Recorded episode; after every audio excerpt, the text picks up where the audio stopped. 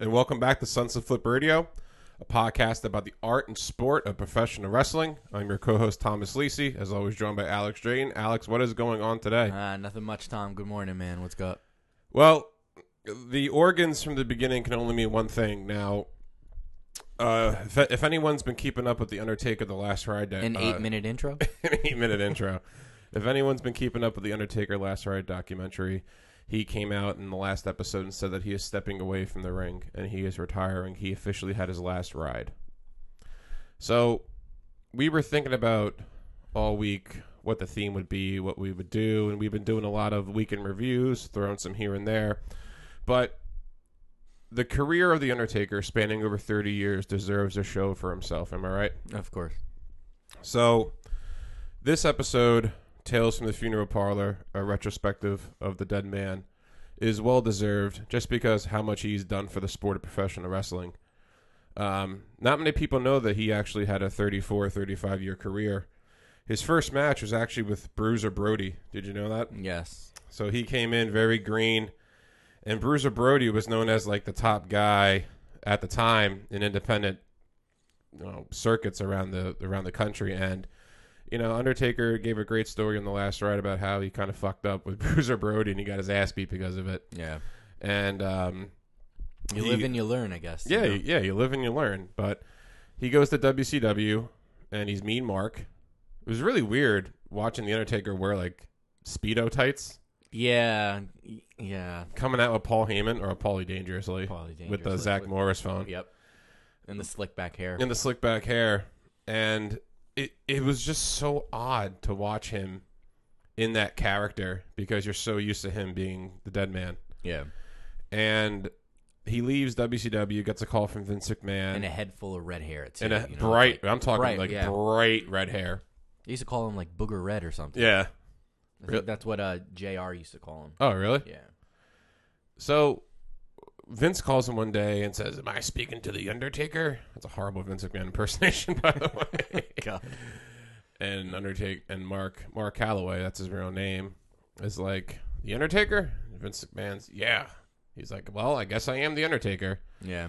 And he said he was hesitant about it because he had heard that there could be some gimmick that he could be calling him about. And he was like, I really don't want to do this. Yeah. And then, you know, he was like, all right, yeah, screw it. Well, he thought the Undertaker thought that he was going to be part of the hatching out of the egg. Oh, God. You know, the Gobbledygooker made his debut at the Oh, 1990 God. Survivor Series, Yes, ironically yes. the same event the Undertaker did. And the Undertaker thought that he was going to be coming out of the egg, Like some chicken like the man. Eggman. Eggman. Because there were so many bad gimmicks back in the day. I mean, during the 1990s, we had The Mountie. the Mountie. He, I have his wrestling figure. Uh, no, I mean just just off the top of my head, you had you know Coco Beware that had the parrot. You had Demolition, the like two dominatrix guys, and you had uh, what Red Rooster. You had Oh, yeah, Red Rooster, yeah. yeah, you had Sergeant Slaughter, who was a turncoat on his country. So like there was so many different gimmicks and Yeah. I mean, at that, yeah, in the 90s, Oh, yeah. at that time, because Yeah. of war, yeah. of yeah course, early because of war, 90s you know wrestling was all about a lot of you know what the kids like the kids loved hogan the kids loved warrior and there was just so many different gimmicks so 1990 survivor series on the million dollar team ted DiBiase it's him it's uh, greg the hammer and honky tonk aka rhythm and blues and they have a special guest or a surprise entry into the match and out comes the Undertaker, and you hear these deep organs, the same music you heard in the beginning of the episode, and six And nine He was brought out by um, Brother Love. Brother Love. Yes, not many people know that the Brother Love was his first manager, and uh, six nine, six ten, and I'll never forget the way the Gorilla Monsoon and Roddy Piper sold It was, yeah. it his was- gimmick that in the was Roddy first Piper who said five it. seconds. And Look at the size of that ham. hock. Look at the size of that ham hock. And uh, the first thing that the WWF did when he walked out to the ring is they took camera angles of what the kids thought of him. Yeah. Because six nine, six ten, dressed all in black, black hat on, Mm-hmm. slowly moving. slowly moving, um, with makeup under his eyes to look like he never sleeps. It, It's a scary The character. little, the little bit of purple. yeah, I mean, I was I was kind of scared of him when I was a kid. Yeah. I mean, I was again, I was Yeah, early incarnations of Undertaker scared me. I was four years After, old uh, when he debuted. fuck, yeah. I mean, I didn't watch wrestling until I was like maybe five or six. I remember, but um, I did watch that back when I was young, and I, I was four. I'm thirty. I'll be thirty four next week, and I was four years old when the Undertaker made his WWF Mm. debut. That just tells you the longevity and the passion and the dedication that he had to the sport yeah, second to none. Yep. When you think about people that changed the business of wrestling, the first people I think of, Dusty Rhodes, I think of Ric Flair, I think of Bruno San Martino, right? And I think of The Undertaker. Mm. To have that career for so long, and we're going to talk about the matches that he's done. a the- lot of those guys that you mentioned, those four guys that you mentioned, four or five guys you mentioned, is all about also loyalty too, Yeah. because those guys were part of brands for pretty much the whole ride. Yeah. until they felt like it was needed to jump ship. Absolutely. With the Undertaker, he never left. Thought about it. mm-hmm. Um, he that did. He recently said, He, yeah. and um, but he stayed on. Yeah. And that's and- why he's the golden goose. you He know? is. He he is like the godfather. Like when when a lot of up and comers have their first interviews and they talk about how they first started in wrestling, like Randy Orton, Seth Rollins, they would talk about the Undertaker and they would talk about how he was like the godfather of the locker room. How Yeah. he ran the locker room. The Undertaker ran the locker room for legitimately from He was like the 90, judge. 94, 95 to when he uh, stopped doing full time, maybe 2016. Yeah, yeah and That's he- and 21 he- years. And he came into that because there was a lot of people jumping ship at the time, so there weren't a lot of uh, Yeah. people left. You know, Brett was there, uh, Sean was there, um, Triple H was up Triple and coming. H was just coming up because Stone you know, Cold, The he made Rock. his debut at a in your house. yeah. Um, yeah, and those guys were just getting their bearing. So, by process of elimination, your oldest guy, you know, who's going to assume that locker room leader, was the Undertaker. Absolutely. And other people probably were there longer, but probably just weren't deemed, you know, like I'm not going to listen to that fucking dude. you No. know? he had he had the presence, he had the aura.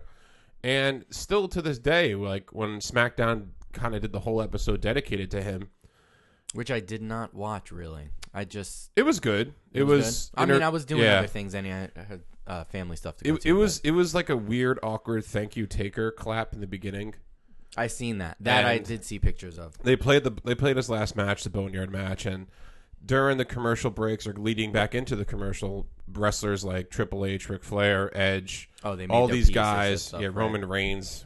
I don't know why he was there talking about him. He had one fucking match against the guy, but everybody said the same thing that the presence of him backstage and what he did for the company made him that leader back Yeah. there, and. He put the company on his back. Yeah, just like how Triple H says that Keith Lee is going to be a future locker room leader of NXT. Vince McMahon knew what he had in The Undertaker. yeah. He knew that the time was up at the time in 1993, 94. He knew Hogan was gone. He knew Macho was going to go. He knew Roddy Piper was going to go. All these guys are getting the first wave of WCW, you know, drifting drifting away from WWF. Think about it at Yeah. this time. You lost Hogan. You lost Macho. You lost Piper. Granted, that was later in their prime. Right. But you lost Scott Hall. You lost Mm. Kevin Nash. Those two guys, Razor and Diesel, they were your main intercontinental and WWF title holders in the mid '90s during Yep. the during the new generation During that era. time, correct. Yeah, a time where you're leading from the golden era to a whole new era of wrestling, right? Sid, there's another one. There was so many champions. They all followed suit right Yeah. behind each other. And the last one to jump ship, because that was like 97, was Brett. yeah. Now, Of significance. Uh, yeah. A significant person. yeah, I mean Brett had to go. You know, He had to go, and then, um, you know, unfortunately, he had that injury. Yeah, He got I mean, injury Gol- over in Goldberg WCW. screwed- yeah, Goldberg He screwed- screwed him up. yeah. Yep. Bret Hart even says to this day the dumbest thing he ever did was go to WCW. Now he admits it. Yeah, Yeah. that was 23 years.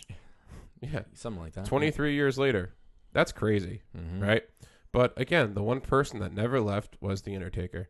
And The Undertaker, he thought about it, but him and How him can and you turn down guaranteed money at Yeah. that time? You know, I mean, think about it. If The Undertaker went to WCW, we'd be Right. having different conversations about a lot of things. History can just change. Any you're not gonna have Undertaker Mankind. You're not gonna Yeah. have the Hell in a Cell. Like Yeah, we're gonna. none of this. I'm like like I'm this this thing hits me in a different way because the Undertaker to me is like you're a macho man, Mm, mm. right?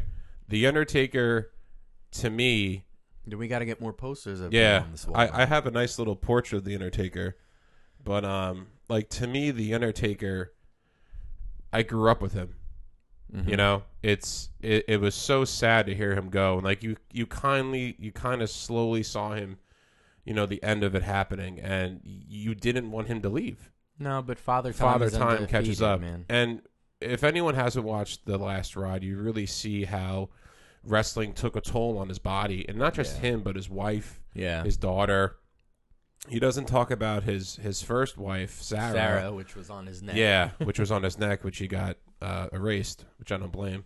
And he doesn't talk about his children bef- with her, but um, a lot of it is Michelle McCool's talking about how, you know, she doesn't want him to go back. She didn't want him to go back against Roman. She didn't want him to go back at Extreme Rules. But you know, when Vince calls, Vince calls. you answer right. Yeah. So that right that right there just means how loyal of a guy he was. That's also so. I have feelings about that too. Good. I love the loyalty, but sometimes you know you're chasing the. They said it in the documentary, chasing the dragon. I would have used a different term because I was laughing every time they said that. I think Triple H had said it. Um, even Undertaker had said it himself. Chasing the dragon is normally a term reserved for people who are doing heroin because that's. I never you're knew doing. that. Yes. So I, th- for lack of a better phrase, they use that. Um, but you, you you keep chasing something and chasing something, and you're never gonna get to it because you see it, you can't reach it. Um, and Vince is wrong for using his loyalty and knowing he, he he Vince is great at using people. It's like blackmail. Kinda. Reverse blackmail? Making you feel bad about yourself? Yeah, Holding it above your head?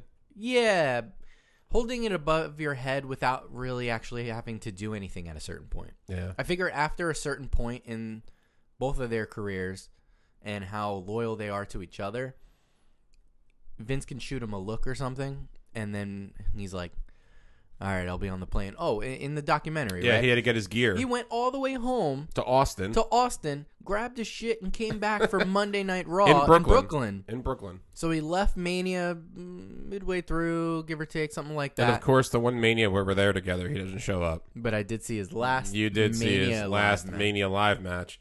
although that was short and he said that he could have went a little bit Yeah. longer with cena Yeah. I was so mad that he wasn't there at Mania and there was rumblings of him there because I, s- I- I saw like pictures. he was but he wasn't you know I like, saw pictures of him there, and part of me Freaked said out. said he's he's gonna like. I saw the Undertaker live. I, s- I went to SmackDown with my cousin and my father in 2000 at Continental Airlines Arena. I was Mm-hmm. 14, and I remember I saw the Undertaker, and like then the Undertaker was you know he was he was always there. 14 so he was probably american badass yeah. at that time So like I remember it was, God, like that's the best I remember it was like him and Kane against Kurt Angle and somebody else. But that was the first time I ever saw the Undertaker live. That was my first wrestling show. and I was Wow. 14. and he had been around for a hot minute at that Yeah. point you know Now like oh 10 years at that yeah. point Now just look at his career: Stone Cold, The Rock, Triple H, Batista, Edge at the time. All these guys who debuted, Kurt Angle, champions. at come and go Like like they go. Like those guys are one of the top, uh, some of the top champions of all time. right They had their peak, and they retired. The Undertaker never did. yeah He was just he's and just like a glutton for punishment Yeah. though. so he's so so again they touched on it in the documentary and the best perspective you got was from his wife every time yeah, she was the one that really told the story the right way. Yeah, she did. The eye roll, the the that look, and she was like, "All right, here we go again." Here we go again. But you know what? That's a great wife. She supported him. She made her peace. She gave him what he needed, and she was honest. She never lied. You know, she she got in his ass when she needed to, Mhm. and she just understood. She was like, "All right, well, you know, I can't tell you no. I know you're gonna go do it anyway." Yeah. and she was just there for support every step along the way. It's a good woman. Yeah, she. I mean, I didn't know much of. I found out that she married the Undertaker maybe a couple years after she retired, Mm. and um, she was just I mean she was constantly there for him, but like she knew, like she st- like she stuck by his side, like she knew that he had to go out Yeah. like with what he thought was his final match. Right. And on paper, the Boneyard match kind of defined exactly the requirements for his last match. He's facing the top. I mean, AJ Styles is I think, is the top it's guy in the fucking top. company. No, no, It's, no, a, it's no, a top no, guy in he- the company. No other questions. He it's AJ. he's used all of his gimmicks into one match.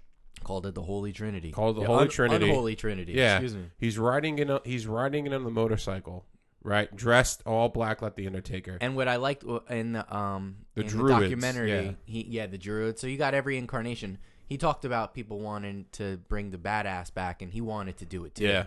and he was all for it. And that's when I think we were gonna get it. I think we were gonna get it last year if if something popped off. Like you know what I mean? Like Yeah.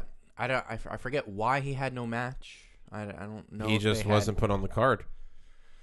I don't know if that was Vince's call. He just. See, I that- mean, he that's- was surpri- that's he was interesting. even surprised. That's interesting. To Yeah. me. that's very interesting because you used him for this silly thing with Cena the year before, hmm and I'm sure they had conversations. I'm ready. He was training.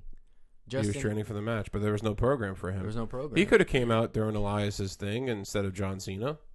oh, of course. I would have took. I guarantee that that was maybe there was some audible there. I don't know if it was always supposed to be Cena to do that. If they had something, they had it ready for him.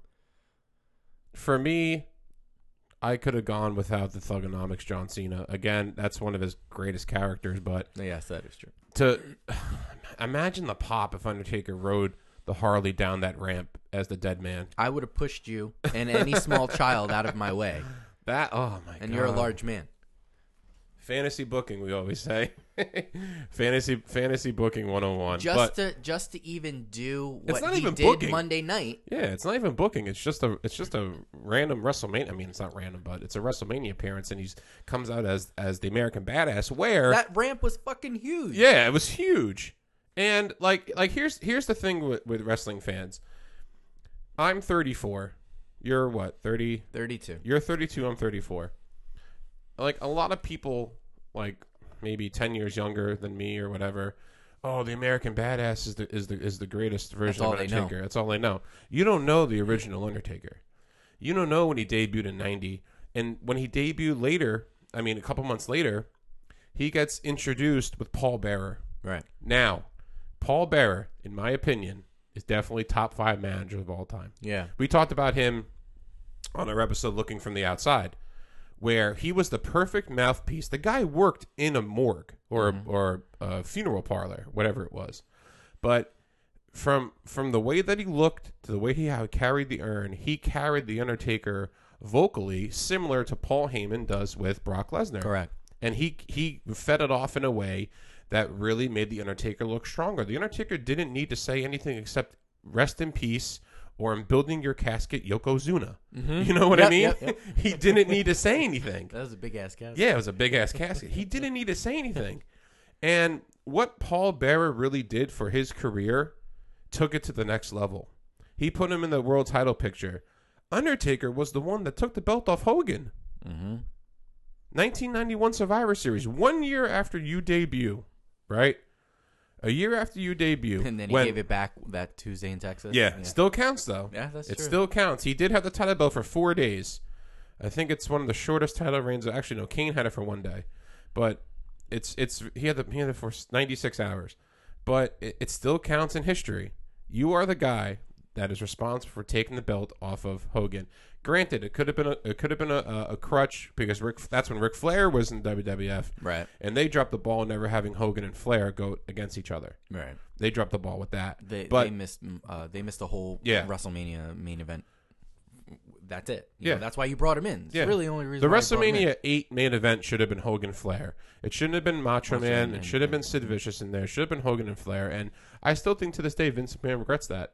I mean, granted, it was thir 27 years ago. somebody i'm telling you somebody uh, late late into that they were like you know what Mm, maybe let's not pull the trigger on that Yeah. And it's, I mean, that WrestleMania is kind of forgotten about. I mean, we'll talk about the Undertaker Street, but he beat Jake the Snake Roberts in that in that WrestleMania, and to me, the main event or the best match on that card was Roddy Piper against Bret Hart for the Intercontinental Title. I mean, that's just I mean, that's just for example for that WrestleMania, but to be the guy to come in and to have the presence and to take the belt off of Hogan. Hogan had the belt forever. for since uh, no, he had the belt forever, but he had the belt the WrestleMania six, so he had the belt for almost two years, Mm. right? So at that time, Two years seems like ten years today. Yeah, you know what it I mean. is. Like because everything, people get it, people drop it so Yeah, quick. well- it's like four, six months. Yeah. Tension spans. I brought Yeah. this up before. granted, there wasn't any pay per views every month like there is now. yeah, to defend that yeah. title, and you really that- did- That's true. You did see like some title defenses on like Wrestling Challenge, but it was like Hulk Hogan against Hercules. Yeah, like Hercules is going to win the belt on USA Network at nine o'clock when you're five, when you're seven years old, staring at the TV at Hulk Hogan. Eating your tricks. eating your eating your tricks and playing with your uh, playing with your your wrestlers. wrestling buddies over there. Your Oh. pillow buddies. Yeah, you know that they they had an Undertaker one that I never got. I had one. Undertaker. hmm I had that him. I had Hogan, and yeah, that was it. I had those two. Yeah, I had like two Hogans though. I looked up on eBay how much the Legion of Doom were. Two fifty. Damn, That's a lot. for pillows. Two fifty for a pillow. for a pillow made by Tonka. Two fifty. Uh, well, well, the Undertaker. It, it like, uh, all week I was thinking about what to say with this guy about him, and So what are you? So I'll I'll I'll I'll, I'll throw this at you. So what are your thoughts on the Last Ride, the documentary, and and him talking about first of all, him actually breaking kayfabe and just like Oh, I talking for fucking what is loved it. awesome. fucking loved it. It. was great that he did it when he did Mhm. because the mystique is it, it's run its course a little Yeah. bit, and you know it's tail end of the career, riding off into the sunset sort of deal. So then you finally got to see the inside, and dude, it, it was amazing. It was Loved it. I wish it was ten episodes. I think now the Andre the Giant documentary was very good. The one on HBO. Yes, Yeah. that was very good. The They last made- they- ride. it took them a long time to make that, by the way. oh yeah, Yeah. the last ride documentary, in my opinion, is probably the greatest wrestling documentary with Andre the Giant. Wow. In my opinion, better than the Thirty for Thirty Ric Flair, which is about him banging women and talking about his life. Well, that was good though. That was good, but just it was it, the wa- that the man. so I mean, it was basically five hours. yeah. You know, It was a episodes, five hour. It was a hours. five hour long documentary about, in my opinion, the best the best part, like the best time of his life to do it. Definitely the best time of his life. Like when you know the tail end of his career is Yeah. ending and the injuries upon injuries. Now you can go back and sit with him at another time and talk about his beginnings, yeah, which they touched on in the episode and then they in the first episode, and they would come back to every once in a while. So like, I would like to hear more about stuff that happened with Yokozuna and all that stuff in Yeah. the- in the past, how he came about, more a little bit more. but to get his last couple years for them to know that they were going to be doing something like this uh, at WrestleMania that's 33 that's in Orlando right Yeah. that's when it thirty started three. the like the documentary stuff Mm-hmm. it was crazy it was great Yeah, and like when you look back old at, when you look back at the older Undertaker, like 92, 93, you saw something that was really cool among the fans. You had fans dressing up as him. yeah Like and you, we seen and we seen that guy at WreleMania too Yeah. that guy had the hat like early little Undertaker. curls yeah, under it. you you had guys literally wearing trench coats, gray gloves. yeah with- that's a little with- problematic with a hat. today, I though. mean, yeah, I know you can't do that now, but like, like that's the presence that he had. So many people wanted to be that character, but the thing about his character was he again he didn't need to say anything. no He just stuck his hand out, took a knee, and looked at the urn. That's what made Paul Bearer so good. yeah That's that's why. That's why Paul Bearer, like even when they had the funeral parlor, I love how he would call him my Undertaker my Undertaker, Mm-hmm. yeah. Like the like the funeral parlor uh vignettes, like the interview session, like how they have like the creepy Miz. creepy Yeah, like like what people don't know back in the day though, like the WWF used to have a lot of sets for their backstage, well, for their non wrestling interviews. Like now everything like Miz TV and it's all in the uh, ring it's stuff. all in the ring. It's boring shit. Like colored carpets yeah, and like you had And pipe, you had folding Piper's Pit, you had the barber shop, which was a legitimate barber shop, and you had the funeral parlor, which was a legitimate funeral parlor with the smoke and the casket and the plants, and you had uh, Paul Bearer, and the Paul Bearer would just bring out guests, and he would just basically anyone that wanted to challenge the Undertaker, anyone that had a feud with him, that's where they met. Right. Like with Hogan. When Hogan came out in the funeral parlor, the face, the facial reaction, Hulk Hogan was great. It was perfect storytelling because you you didn't see Hulk Hogan scared like that. You never saw Hogan scared like that. Never. Never. And that that's just that's just what made it special. That that's that's what WWF did that's different than the WWE. I think the WWF put more attention to detail into that kind of stuff compared to now where it's more of the like two couches in the ring with a fucking Hollywood chair. Like, right. They come have on. they have the most money that they've ever had, and you're doing that. yeah. You know, and you're using now you're using the performance center. Mhm. Should be using all this stuff. There's a warehouse that they can turn into a museum up in Connecticut Mhm. with old rings, old set pieces, and everything. I've heard stories. I heard it's amazing. I heard it's like the holy. They grail give tours wrestling of shit. that. They do. Yeah. Well, then why are we talking? They- They need to leave right now. No, I heard that they give tours of the warehouse up in Stamford. I would I, go. got, I gotta go. I would go. I gotta go. I would like cry walking in. Oh, I'd be like shaking. With but that's my, what I'm saying. It's with like my bad knee. You have all the God. You can never make it past the uh, the first section, you dumbass.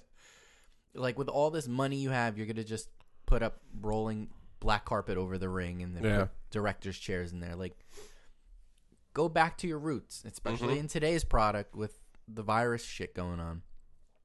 You have all this time, all this time, and you're recording stuff and then airing it, so it's not really live. yeah, Although this week could be a little wonky with everybody. Um, yeah. That's with that's the COVID that's stuff, that's weird. so- I mean, we'll see how that goes. and, that, and that's getting bad at, uh, in the WWE. too. Thirty people: and Caleb Braxton got it a second time. Caleb Braxton, Adam Pierce, um, Renee. They Renee. said they were mad at Renee for revealing it online. yeah. Like, what is she supposed Who to else do? had it? Um, Jamie Noble, Yep. and apparently a top star on Raw has it. They're saying. A top star. Mhm. Shit. Well, let's see on Monday. Let's see. Oh, today's Sunday. So Yeah, let's see we'll- we'll see tomorrow what who's happens. not on the show. Yeah, we'll see what happens. But the Undertaker had a couple good feuds back in the day. I mean, granted, the feud with Hogan was good. He won the belt, then he dropped it four days later. Hogan cheated. Right. typical fucking Hogan. And he aligns he aligns himself with Jake the Snake during this time. And like his first real big feud was with Jake the Snake because when the Snake we talk about in the Macho Man episode Dude. when when um He went rogue. The snake went rogue. yeah the Snake went rogue planted in the fucking box and Miss Elizabeth great sell by the way fainted and um uh, uh, Randy's coming back from the ring and under, and Jake the Snake's there with a chair. He's like, "Come on, you son of a bitch, come through the curtain." And Undertaker is the one that grabbed the chair from him and that was his, that was his kind of his first big his first like real feud was with Jake the Snake and it culminated at his second WrestleMania match WrestleMania 8 where he tombstone Jake the remember he tombstone Jake the Snake well first of all the Undertaker kicked out of two DDTs which was like A big thing. yeah which is like the big thing that's like kicking out of like six spears from Roman Reigns now but but like the cool thing that Undertaker did was he tombstone Jake the Snake on the outside on the concrete quote unquote Right. and you can tell the camera angle was really bad because you saw Jake the Snake's head basically sitting in the Undertaker's crotch and not even coming close.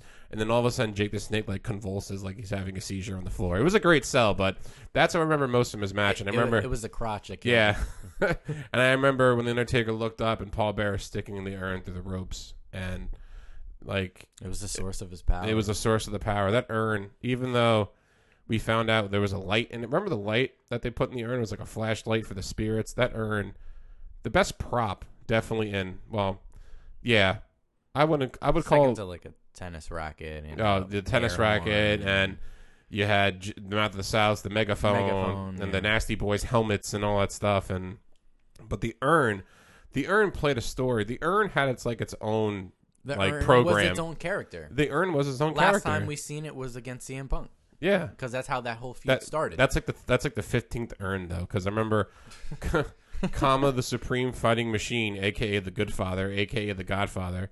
Um, he melted it and made a chain out of it in 1995. But um, a- I mean, after the Jake the Snake program was done, he this is like peak Undertaker. Like this is where like you see him possibly becoming champion. You you want to see him against Bret Hart, and who does he get fed? Who does he get fed? The same guy that he said took li- took years off his career, Giant Gonzalez. Oh my God! You talk about dropping the ball again. Giant Gonzalez, seven three. Dude took years off. He, he that's what he said. Took years off his career. He said he was so stiff and so hard to work with. You had Brett Goldman, Yokozuna. You had you had guys like s- still wrestling. You had Razor Ramon coming up. You still had Mister Perfect. You had Lex Luger coming in. You had Tatanka. You had Shawn Michaels. All these guys that were pretty well known. Yeah. And and he gets fed Giant. Giant Gonzalez because and granted, now he's been around for a couple of years at this point. yeah. I mean know? he he was El Gigante in Yes. WCW. Yep. And granted, you have a guy that's seven three against the Undertaker who's six nine.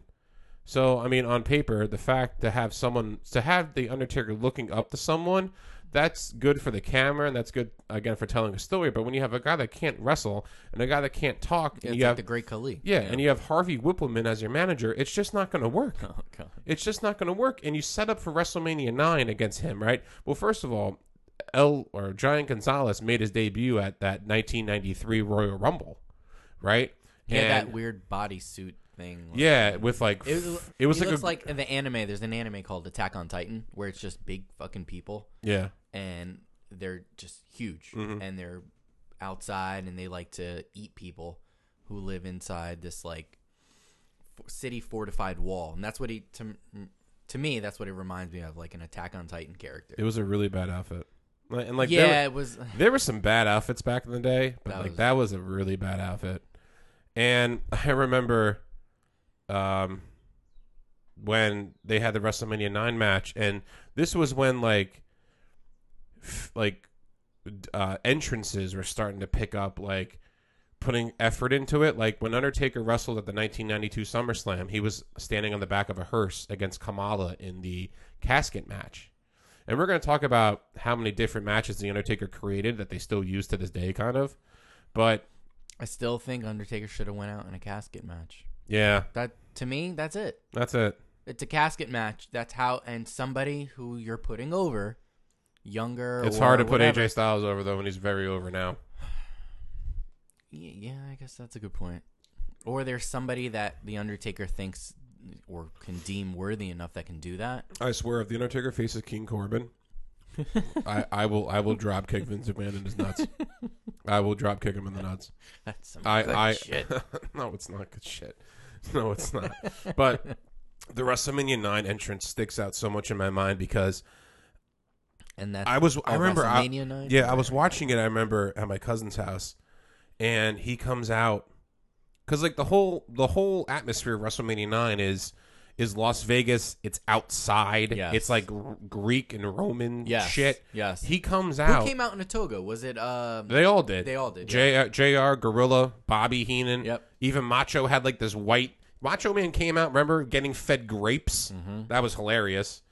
But Undertaker comes out on like this carriage, and there's a vulture sitting above his shoulder, and there's green smoke, and there's just you know it. It like was he just so, arrived from Death Valley. It was so. It, ugh, the It was the ominous, visual, like, it was yeah. ominous just to watch, and the fact that he had a seven minute match against Giant Gonzalez, and the way that Giant Gonzalez kind of got the upper hand was he put fucking like cyanide in a cloth and put it on his face, and he fainted. And then the Undertaker rose up from the dead with the, with the with the urn. You got to be kidding me! It ends in a disqualification. You had the Undertaker at his almost at his good going up on the peak, right?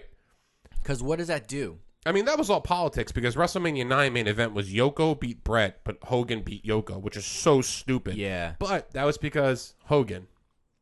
Vince and Hogan, you know what I mean? Hogan carried. Right. But I mean, I felt bad for every wrestler at that time because you had someone who just comes back Because in a meaningless tag team match. beating Hogan, and that's when Hogan goes off to Yeah. WCW. Yeah, you had Hogan come in, right?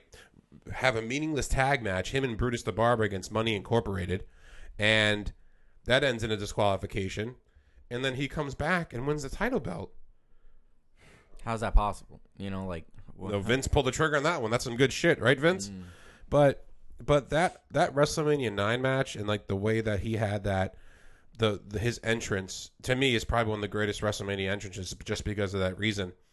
And it really told us the background of his character, but just what a shitty match, right? He didn't wrestle at WrestleMania. ele- At, he didn't wrestle at WrestleMania 10 either. I think he may have been hurt or something at that time. But like, let's just talk. Like, do you want to talk about the streak now? Because I'll talk about the streak now. Sure. The streak didn't get any attention until he beat Ric Flair. I Correct. think he said So- Somebody had brought it up. To yeah, Hey, he's do like, you, know, your you're, son- Yep. yeah, you know, you're undefeated at WrestleMania. Oh, I never really thought of that. I don't so, know if it was like Edge or somebody or Yeah. whomever at that so time the streak, just like the urn, just like Paul Bearer, became another became its incarnation. own story. Right. So all this stuff is revolving around the Undertaker. Think about that for a second. Think about other wrestlers at that time. He's doing his own job. Yeah. He's doing his work, and everything else around him is helping tell a better story for him. yeah, So it's giving him some groundwork to to piggyback off of Mm-hmm. to you know make every match count. the Undertaker had the urn. He had Paul Bearer. He had the streak. Stone Cold had a cooler of beer. Right. The Rock. the Rock had his uh, had his eyebrow. Right. The Triple H had his sledgehammer. All right. But like the Undertaker like was just he branched off into so many different things. And we're not even talking about the we're not even talking about the uh, American Badass. Mm. We're not even talking about that part of the Undertaker. We're talking about how how he can just go into different characters and well, he we had we had ministry. Yeah.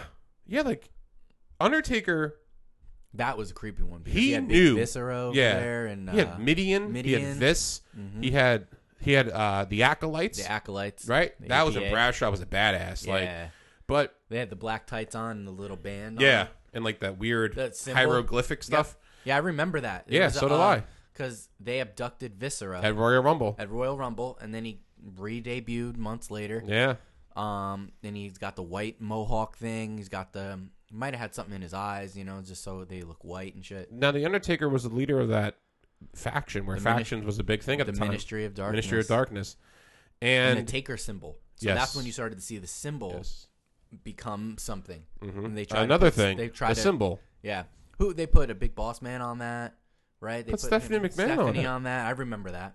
That was that was then big because Vince McMahon re- uh, revealed himself. It was me, the Dick, higher power. the higher power. It was me all Uh, Now, along. now ECW did something with that, but what ECW did because they were so different was they had a wooden cross and they tied Tommy Dreamer to it, and that was really bad because that kind of hit the whole religion shit. yeah, So like W- WWE did it, but they he did it didn't. He didn't want to do it. No, by the way. He, no. he he was also a very Christian man. You know. Oh, yeah, He yeah. he really wasn't for it, so that wasn't his favorite time. But he did what that, he was told. that that was pushing the envelope. yeah, definitely. for sure. Um, because I mean, again, it was during the Attitude Era. So Mm-hmm. the Attitude Era, you really could have done anything you kind of wanted to. You know what I mean? it was like a license to print money at that But point. that that was bad. That was tough. And then like like Stephanie McMahon's getting hoisted up above the Titantron. It's like yeah. heights in the WWE does not work. Oh, they secured her to that, but they couldn't secure, Owen. Hart, yeah. But Topic for another. yeah, topic for another day. But the streak, right? Mm-hmm. There were so many times that I thought the streak was going to end, and that was the good thing that they did about it was the fact that they they basically didn't give you the the tell, but like you knew that this is it. Oh, this is it. Like, Yep. and I remember I remember the one time that I really really thought it was over was Hell in a Cell at WrestleMania 29. No, that's against Uh, Triple H. WrestleMania 28. The first Um, one against Triple H. the second one. The second one. Yeah, when he got s- pedig- soup, he got pushed into a super kick and a pedigree Yes, after 'cause- taking 'cause- sledgehammer 'cause shots Sean at the end was of the era. Uh, ref, right? yeah, Yep. I thought that was it. I really thought I because think you and everybody else in Yeah. the crowd. Though. I thought that was it, and just because the the, the, the signs were there that Triple H's career was kind of coming to an end, And too. that's where that famous picture comes from. of Yeah. him at the ramp at the end, right? yeah, and I thought that was it. I thought that was really going to be it, and like even and if so, you're okay with That's who fine. It was. Yeah. I I mean I if Triple H was the guy to do it, okay. He worked with Taker during the Attitude Era. He Right. was there. Brock Lesnar to be the guy to be the one in twenty one and one. I think that was Vince's idea. Mm. Um, I think that he persuaded it on Taker. And at the time, I think Taker agreed because honestly, who else was going to do it?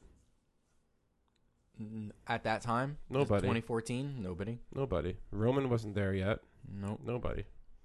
But like, if you look at his WrestleMania matches, the first couple matches that the Undertaker had, like, I'll list for you. Ready? WrestleMania seven, Superfly Snuka. WrestleMania eight was Jake the Snake. WrestleMania nine was Giant Gonzalez. WrestleMania eleven was King Kong Bundy. Mm. Five WrestleManias, four job. Well, I'm not going to call Superfly a jobber. He was at the end of his career. I'm not going to call Jake the Snake a jobber because Jake the Snake was one of the greatest uh, gimmicks at that time. But like his first couple WrestleMania matches were all squashes. And, Like Mhm. no one really put that into perspective. And then it um, was also because it was more to get the character over. yeah, exactly. And then WrestleMania 13, he wins the title. His second reign as champion, right? It's a great picture when Second- he's holding oh, that yeah. belt, buddy. Second of his seven titles between the heavyweight and the WWE champion. He was a seven-time champion, world champion. Um, he beat uh, Sid. hmm No, he beat Sid. Yeah. No, Diesel. Diesel for the belt, Yeah, he beat Diesel. but he re- he did wrestle Sid though, right? Yeah, he did. He beat he beat Diesel for the belt. Uh, what's it? No, I'm thinking No, I think it, I I think it was Sid. it was Sid. Yeah, because Sid took it from Shawn Michaels. I'm sorry. Yeah. I'm sorry, it was Sid. But more, more, I think the matches that he's more known for with the streak, in my opinion, started with, um, mid two thousands. yeah, WrestleMania 20, where he came back for like the 32nd time and beat Kane. That was a different taker. He had shorter hair. But WrestleMania 21 was the big one because you had the rise of Randy Orton. You had a gimmick that was catching so much fire because he was actually pursuing the gimmick, Legend Killer. He took out so many different legends leading up to that match, Right. and that story was told perfectly. Like WrestleMania 21, in my See, opinion, that's where he could have also lost that Yeah, streak, and or or I mean, again, I would have nobody had been, mentioned I would have that been at fine with that. that. time. He, and he even said, Randy. like like we said last week, he even said that if it's Randy Orton, that's perfectly fine, just because he knows of the name. Yeah. he knew Bob Orton. yeah, He knew he Randy was in the locker room Mm-hmm. so many times, and he knew Taker, and him and Taker had so many conversations about him being the one to to break the streak. I would have been fine with that. yeah, I would have been definitely fine with that. And like that's when the streak really didn't catch, and that was it was starting to catch a lot of steam, right? Because you knew he wasn't going to lose to Kane at WrestleMania 20 coming back. No, WrestleMania 21 there was that little glimmer. All right, he might lose it. That was a great WrestleMania, by the way, in my opinion. The first match, the one that you have. over yeah, there, I have correct. it. I have it because Oh, We it's- reference that like once a week. Yeah, I have it because it's signed by Kurt Angle. But like the opening match of that, you know, was Rey Mysterio and Eddie Guerrero. Yeah, That's a great opening match. probably one of the greatest in quite Yeah. some time. Yeah, I mean the main event was Triple H and Batista. Eh, you know, but that's when John Cena Well, got that a- feud was hot though. hot feud, That was a hot feud. hot feud. But like that, that whole that whole gimmick of selling the, the Legend Killer really, really, um, that would have been good. And like the the thing that the Undertaker did that was really special was he kind of he adapted really well to other people's gimmicks. Like He did. he did. Like, do you remember when he got eliminated from the Royal Rumble by Maven? Yes, he had ju- fresh off of uh, winning uh, Tough Enough. Yep. Now, and he was like pissed off outside, and Maven was like, "Oh, oh my god, I did it!" sort of thing in the He ring. beat the shit out of him. yes, he did. But Because after he got eliminated, he whooped his. how many guys would say yes to that? Not a, like Think about it. this How guy's many- not even around. How many guys would put over a guy that won a contest on MTV to be eliminated from the Royal Rumble A reality contest. reality contest? How many guys would do that? yeah. None. I don't think anybody would. Honestly. Except Taker. That's how much he cared. Like For, for what? Like, what was the? I want. I want to be a fly on the wall to hear all that. What was the purpose? Undertaker put you over, basically. Yeah. He put him over. And what did what did Maven get out of it? Well, nothing. A couple hardcore title belts and, That's it. And yeah, Mm. and that's a- it. And the boot. Right. and the boot. But that's what Taker did that was so special. I think that he he took a lot of losses in his career. He did. Yeah. Yokozuna beat him in his own match, casket Mm-hmm. match. That's when he left and came back. One of his first times because of injury. But like Taker took a lot of losses in his career and a lot of putting people over that was special. But I think his character started to excel at a such a fast rate early hmm that he could afford all these losses Oh yeah, because you know seven title reigns. Whatever it doesn't. It didn't matter at the time. He was It- still the He one of the didn't. best. He's one of the classic guys who didn't need to be a champion in order to progress his character, for it to mean something, whatever. Mhm. He was just his own thing. Just to have winning. It, it's like winning a championship just to have a program with the Undertaker, in my opinion. And and that was it. You know, okay, so he won a championship. He won championships early and stuff, and got a couple late, whatever. No big deal. Um, you know, when he was as American Badass, he won a championship there, I think, on SmackDown, uh, the World Yeah. um, Heavyweight Championship. But um, you know, he didn't really need that. He won a WWF title too. He was the one that he was the one that beat Hulk Hogan after Hulk Well, Hogan yeah, beat yeah. Triple H yeah. Um, but or the undisputed champ. whatever the you wanna call it. undisputed championship, right? Yeah, whatever. Same fucking belt. I know. I, I can't. I can't. There's like 82 different names. It doesn't really Uh, matter. in- incarnations, but Yeah. he he didn't need that extra boost that many people do when they when they become champion. No, he didn't need the boost. No, Not at all. He had so much momentum as it is already. right.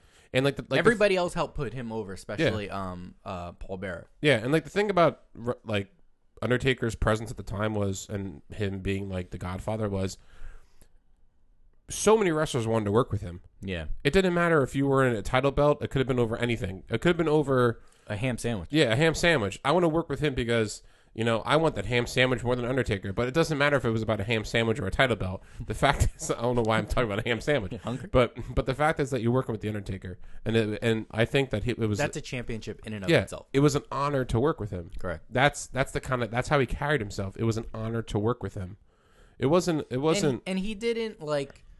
He wasn't an ass about it. He No. wasn't all stuck up about it. He knew. I- he played it cool. yeah.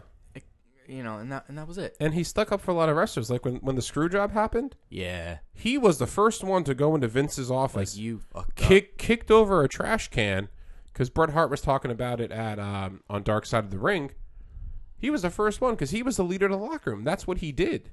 Yeah. Because as leader of the locker room, you should have a little idea of what's going on. Correct. So And when something happens, Vince really without dropped the you fucking knowing- ball on that one, Yeah. right? So he had the backs of the wrestlers, and he had he had that crew, him, Yoko, comma the the BSK, BSK. backstage crew. That's that's what the BSK means on his chest. In that picture. and Pride. Yeah, the picture of them in the bar with like it was uh I don't know was it a tour bus or something, but it's like all these wrestlers sitting together. It's a tour bus. It's Yeah. like Savio Vega, uh, Kama, mm, everybody else. Taker, Taker, of course. um, Yoko. Yoko, him and Yoko were really close, Yes. like really close, and um, Their feud was great too. there was that was a great feud. That's when I started watching it.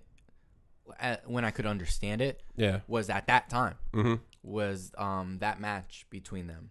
And Yeah. I was like, oh, all right. You know this. Now, is, like- this is great. Yoko was Yoko. The same thing happened to Hogan. Happened to Yoko. Correct. Yokozuna, guy that's not afraid of anything. Uh oh. Mm-hmm. Here comes vultures. Here comes smoke. Here comes the urn. Here comes a casket. Because they had built them up at Yeah. such. Yeah. And some of the greatest vignettes in the Undertaker's career was him making the casket, like And they him showed that in the documentary. him sanding the wood down, and him with like the plane. Yep. Yeah. He's planing it. Yep. And, And they all- showed the outtakes of it on yeah, that documentary. and all he said was rest in peace, and it's still one of, if not the greatest vignettes of him making the casket. Yeah. Oh, it was so good. It was just so good. Honestly, it was so good, and I can't go into detail about how much he meant to me as as a fan of wrestling. The fact that he he's been around for as long as I've been wrestling, I've been watching wrestling, really means a lot, and it really like I had a connection with with Stone Cold, I had a connection with Hulk Hogan, but not as much as I had a connection with the Undertaker. Honestly, Because everything just happened at the right time Yeah. for you. Yeah. yeah, and like s- some of the feuds that he had were were just crazy. I mean, after Yoko, right? He has he has a couple feuds, you know, when he became champion with Sid, but then he had Mankind, Mm-hmm. right? That was some So- of the best shit right there. And that also helped usher in the Attitude Era. Yeah. Because Mankind was just coming in. The Boiler Room promo. The Boiler Room Brawl? like, come on. The Boiler Room Brawl and promos at SummerSlam, and he did lose that match, And well, I mean, that was when Paul Bearer turned on him, Yeah. which was really cool to see because you're giving the Undertaker commentary now. You're giving him the microphone. He has to speak up now, Mm-hmm. right? You're taking his mouthpiece away. I think that's because he finally evolved into that character. Yeah, it's like shit or get off the pot now. Yeah. And some of his matches are mankind. I mean, they went at it all the time. Um, buried alive, Mm-hmm. right? Like, Yep. like let's just think about Was that in? That was a uh, in your house. Yep. Let's just think about all the matches that were created by the Undertaker, real quick, before we dive into any of them. Buried alive, Casket. boiler room, casket, um, inferno match, Yeah, with him and hell in a Kane. cell. Hell in a cell. Five matches made by one character. What other matches out there were made by a character? I'll wait because I can't think of any. Same. Really, honestly, a strap match was I think a strap match was made by Dusty back in the day, like back back in the day. Mm-hmm. But Yappa Oh, pie actually- Indian strap match. the Great Khali's Punjabi prison match, Oh, God. and and guess who the first person in that match was? Undertaker. it was Undertaker against Big Show in the first Punjabi prison match. Like, come on. But like the fact that the Undertaker kind of created five matches that the WWE used for years and years and years and still do to this day, an Yeah. example of the Hell in a Cell, that means something too. And Hell in a Cell has its own pay per view. It does. Used to be just a, a, a match, Now, and now it's a full pay per view now it's with, with Oh. men. several men, Men, women. women, tag teams. Yep. Elimination Chamber. He didn't come up with. No, that was uh, Bishop. Yeah, Bishop. yeah. But like, if you look, all right, let's just look at the 1998 King of the Ring, Mm-hmm. Hell in a Cell. I match. just got um it's funny we're talking about Undertaker today and now we're talking about that because I just got a um, email from Homage, the company that I like to buy some of my uh, t-shirts from, Mm-hmm. and they just put out a um, a thing about that about its like whatever anniversary of that. Yeah. So they put out a King of the Ring shirt as well as the Undertaker match uh, against Mankind in the Hell in a Cell. I like a I- T-shirt. Uh-huh. yeah, uh, as you were talking, I'll, I'll pull it up right now. All right. But that match, right? It wasn't the first Hell in a Cell. The first Hell in a Cell was Undertaker Shawn Michaels, 1997, in your Correct. house. Correct. Bad Blood, I believe it was. Babylon. Yeah. And that was when we saw the, the debut of Kane. Now, that was a great story because. Mm-hmm. There was two stories going on at once. Yes. Yes. And Proving that they can do that, hmm they can do two stories with one character. le- lest we forget. yes, that was when that was when booking and storytelling was something that actually existed, right? Yeah. great storytelling. So Paul Bearer comes out and he's like, "Kane's alive! Kane's alive!" And Under- Kane's alive. Kane's alive. and Undertaker. and and and Undertaker is just looking at him like with a shock. That's a great shirt. you want it? I don't know. I don't know. They have a 3X. It's, Uh, not, it's not shipping until July 15th. uh, The, the fabric feels so good. on it does. your It's so skin. soft. And they have a cool King of the Ring shirt, What too. was I talking about? That's that's. I might have to get that. You have to get the King of the Ring one. King of the Wing, by the way. Oh, yeah. Oh, oh, man. Our failed. Uh, our our wrestling our food failed wrestling food truck, King of the Wing. Um, Let us know if you like that because I'll get it. I'll get it Yeah. popping. We'll do that. I'll go to Yeah. Freehold right now and I'll I'll put her name down so we can. yeah, own and then that and then business. we're and then we're gonna start doing Sunset Flip Radio on a food truck while we're throwing out dozens of wings at the same time. Um, see now, chicken wings took my mind out. Now I can't think of what I was saying. I was talking about oh Kane, fucking chicken right? wing. Kane. So Kane makes his debut, which is great because again, you saw a character that was his size. Right. Kane, aka Isaac Yankem DDS, aka Fake Diesel. That's a great shirt. That's all three Undertakers on that shirt. Hmm, That's not That's nice. That's nice. Um, so Kane comes in, rips rips the door off Hell in a Cell, Yeah. right, and that just leads a whole What a, story. what a great way to enter that too. yeah, Just rip, the up damn and just, Uh, door. Mm-hmm. That's got to be Kane. you know what I mean? Again, that's another. That was another great Jim Ross call. Uh, my God, that's Kane. No, Uh, that, has that gotta was be Vince. Kane. That was Vince. That was Vince. That was one of the last That's times gotta he was be on Kane. as a uh, an announcer. Yeah, but Before that he became his character. that story that storytelling with Kane was great. That's nice too. Um, because that was also the birth of the Inferno match. yeah. right? One of the greatest, one of the greatest um, parts of that match when you saw Taker doing the flying. Um, The leap over, Leap over. the um, the Let's talk- ropes onto Kane. he's six ten, leaping like that. That's a that's agility. You know, you never see big guys like that. No, but as he got older, it got more and more scary Harder. to watch. Yeah, Oh, like man. like the one against Ta- uh, Shawn Michaels at 25 WrestleMania Ugh. when he took That's out the, cameraman. One. That's the one, dude. ugh, inches away from, from Yeah. being dead or paralyzed. Yeah, like the fact that he risked his body like that was crazy because the first of all, the fact that he can even do that at that size, Yeah.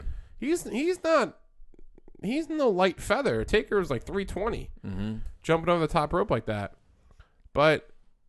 I mean, I enjoyed the Kane and the Undertaker feud. It really had some great storytelling. Then they became the Brothers of Destruction. Yeah. became tag team champions. They were like the badasses for a while. But the 1998 Hell in a Cell King of the Ring match definitely, def. Now that was that the same King of the Ring as Shane McMahon and Kurt Angle when when uh went through the glass. And yeah. No, no, no, no, no no that was Ang- later no, no, Angle. No, no, that's year. That's the that's 2000, years later. I don't know why I'm thinking that. Because I think I remember what the logo looked like. that King of the Ring match, it oh God it stands out in wrestling history. The fact that it If you started, go, the only reason why you watch that is for Is that for that. match. the only like the fact that it started technically on top of the cell, like when mankind came down, went on top of the cell, and the Undertaker, you see Undertaker climbing. I was like, oh shit, Yeah, this is gonna be bad. like, and then that bump that Mick Foley took, still to this All day, the way down, off, off, off the top onto the uh, table, or Yeah. through and into the No, ring. no, the one that they really meant to do off the table, Yeah, yeah. like That had to. It was all about time, and everything was perfect. he moved his Inches body away the is- right way. That's it. All You can't- wrestling is is knowing you how to can't, fall. you can't practice that. Hell no. Like you can practice it onto a mat, like off the mean, top rope. we can go outside your window. Tom's got a little window over here, which Yeah. goes to a little Like- hut, like Yeah. a shed. yeah, We can just practice off of that. yeah, we But could, but like that, that image or of them two in, in that on top of the Hell in a Cell, right. it still gets played to this day on the countdowns of you know the Mm-hmm. gruesome matches, the violent matches, the disclaimer: don't try this at home. Like that, Yeah, yeah. that image is just that's like my childhood. That's crazy. Like that whole match was just That ridiculous. and the smiling, the smile Yeah. on his face With the on tooth Mick- sticking through his Yeah. nose. Yep. now Which I thought for the longest time was like a tissue or something. it was his tooth, yeah. It's fucking I tooth. thought that the match was over when he took that bump. well, they thought it too. Yeah, because y- you saw Vince come. Well, Terry Funk came down. The doc, like the like the real doctors of the WWF came out. Vince came out and like he looked. I And- uh, mean, and the if the- he sold that, he sold that well because that look on his face was like horror. the I think what was even better was the Undertaker's reaction Nothing. was nothing but the way that they filmed it, looking up at him, and he was standing kind of on that lip where he threw him off, Yeah. looking down, in character, but you can kind of see the concern on his face, like oh shit, you know? Like, what did I do? oops, yeah. So they no start crash pad, oh wrong table, they start raising the cage with him on top of it. yeah, and he's holding on, He's where it- holding it- on to the chain thing in Yes. the middle. correct, So I mean, if, if that was staged, that was great. That was great sell, and that was unbelievable. But I I didn't expect Mick Foley to get pushed to push himself off the stretcher, go back up onto the Hell in the Cell, and then that second bump wasn't supposed to happen. no, because it it, it caved in. It caved in, and It wasn't rated to do shit he, like and, that. he- and he hit his head on a chair on the way down too. Because So the chair he- was in the middle of yeah, the ring. he hits Oh his- no, no, the no, it chair was on went top down of the with cage. Him. Oh yeah. Yeah. yeah, it went down with him. Yep. So he hits his head on a chair. So he he's got to be concussed at this point. Takes a bump like that, and No, then he the- said he was. yeah, and and I remember the Undertaker jumping off the cage into the ring, Yeah. and then just start beating him up, and then he comes back again. Undertaker starts beating up Terry Funk for no reason, Well, he started beating up Terry Funk probably because. just to take the attention off Correct. Yep. of the doctors, making sure Mick Foley wasn't dead. Yeah. and then you know the infamous tooth through the nose, and then the tax. There was thumbtacks in that match. Like, if you want to watch, not just a hell like if you love Hell in a Cell and you love cage matches, 'cause- Nothing has ever been better. I mean, obviously, it's nothing better than the first sometimes, but um, feels like the first time. feels like the first time. Um, nothing's better than that Hell in a Cell because No. then I think it got bastardized as it kept It did. going It got washed out. because they kept doing it more and Yeah. more and more. A, a Hell in a Cell was supposed to be a blow off to a feud. Like Now it's a fucking bloodbath. pay per view. Now it's a pay-per-view. Yeah, but like if you look at the evolution of cage matches, right? Although I, I think after that Hell in a Cell, the best one was Sasha and uh, Becky Yes, that was good. that we just That had was last that was year. very good. awesome. Like the evolution of cage matches. When everyone talks about cage matches, they think of Dusty Rhodes and Ric Flair. The blue cage. They think of Superfly Jimmy Snuka doing a splash on Don Morocco, and then the Blue Cage. The only thing I think of the Blue Cage is uh, Mr. Wonderful against Hulk Hogan on Saturday Night's main event, where Mr. Wonderful technically won because his feet landed before Hogan, but and then like Hell in a Cell. Mm-hmm. That Hell in a Cell match with Undertaker and Mankind, hands down, like we just said, is the greatest Hell in a Cell match of all time. But I do think it's also uh, the greatest match that Mick Foley had in WWF. I'm sure he. I, I, He'll I'm agree sure with he that too. said that. Yeah, yeah. like like oh boy, Oh boy. Sign down. the sign just went down. Shit. Um, like when he won the title on Raw, like the big pop from Austin when Austin came out, hit the hit the rock on the head with the chair, and Mick Foley was champion. That was gr- that was great and all, but like some of Mick Foley's best matches was when he was with Mankind and was against the Undertaker, mm-hmm. the Boiler Room Brawl, the Hell in a Cell, the Buried Alive match. Again, the Undertaker did come back like 14 times in his career, but every time he came back, it was always better than ever. Like Yeah. when he came back, like at the end of Buried Alive, when you, when you hear the lightning strike and you see Undertaker's hand come out of the grave, Oh similar to AJ Styles. man. So that was a throwback to that Yeah. Callback. right? And like when Undertaker came at, came back against Randy Orton before WrestleMania 21, the casket's standing straight up, a lightning bolt shoots, it's on fire. Undertaker kicks the door down, right? There were so many times like the Undertaker's music was so special because once you heard that gong and the lights went out, you knew he was coming. Mm-hmm. Or if he wasn't coming, he was setting you up for failure or to lose a match. So that gong and that aura, that part of it, didn't happen until later in the career Yes, when they started. I, I, I think it didn't. and they were really- more visually and Well, yeah, when they were able to do Yeah. so and to Yeah. play off of that. Mhm. But that also, I think, is synonymous with the streak yes, because around Absolutely. that time, that's when it started to. That gong is it, and you guys are gonna hear it later. You know what I mean? But it- Yeah. it's, it's that that gong that it it's part of pop culture. They play that in baseball stadiums, and I'm I haven't been to a football game. Um, I just can't fucking afford it. Um, but they play it during football games too. When the the team is going, you know they're gonna lose, and here comes they, they play Gong. that gong, and Yeah. that's it. They did. They actually, when I went to the Buffalo Bills game, they played the gong on fourth down for the opposing team. Wow, So like when it was like fourth Wow. and two for the other team, like you hear a gong, I'm like, I'm like Undertaker, right?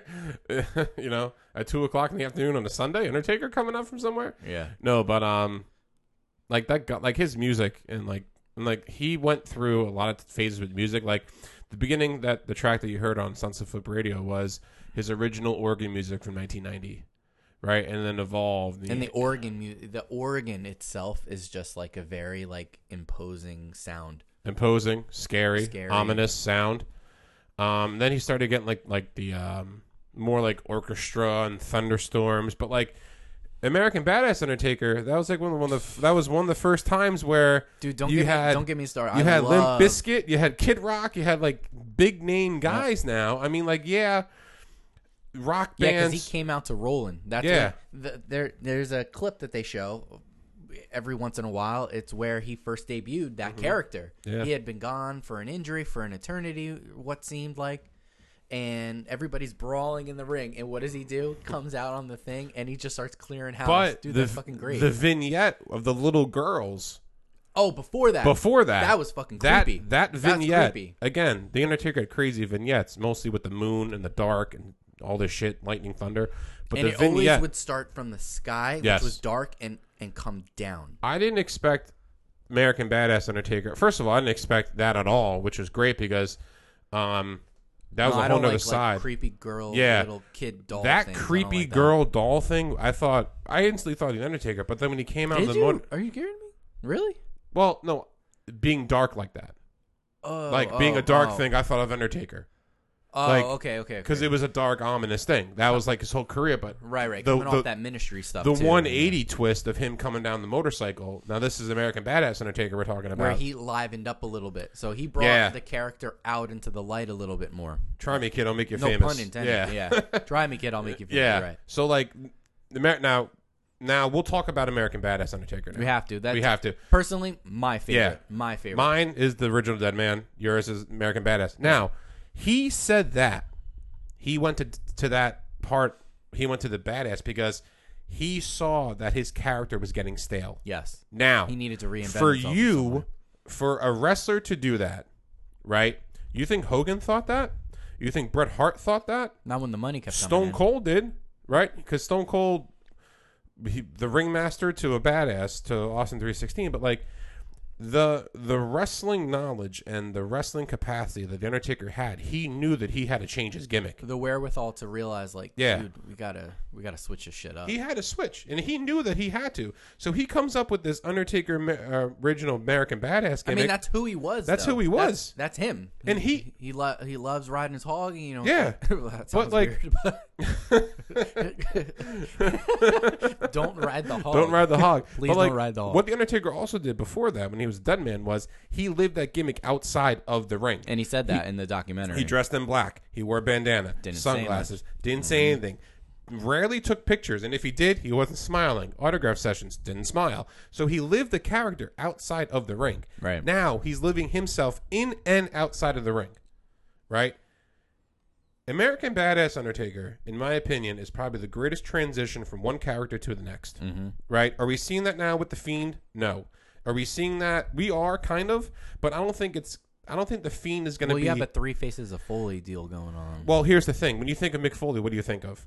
I think of all three of them. I think of all three of them in one match. I at put one time. yeah, I put That's Du- really personal. I put Do Love as third.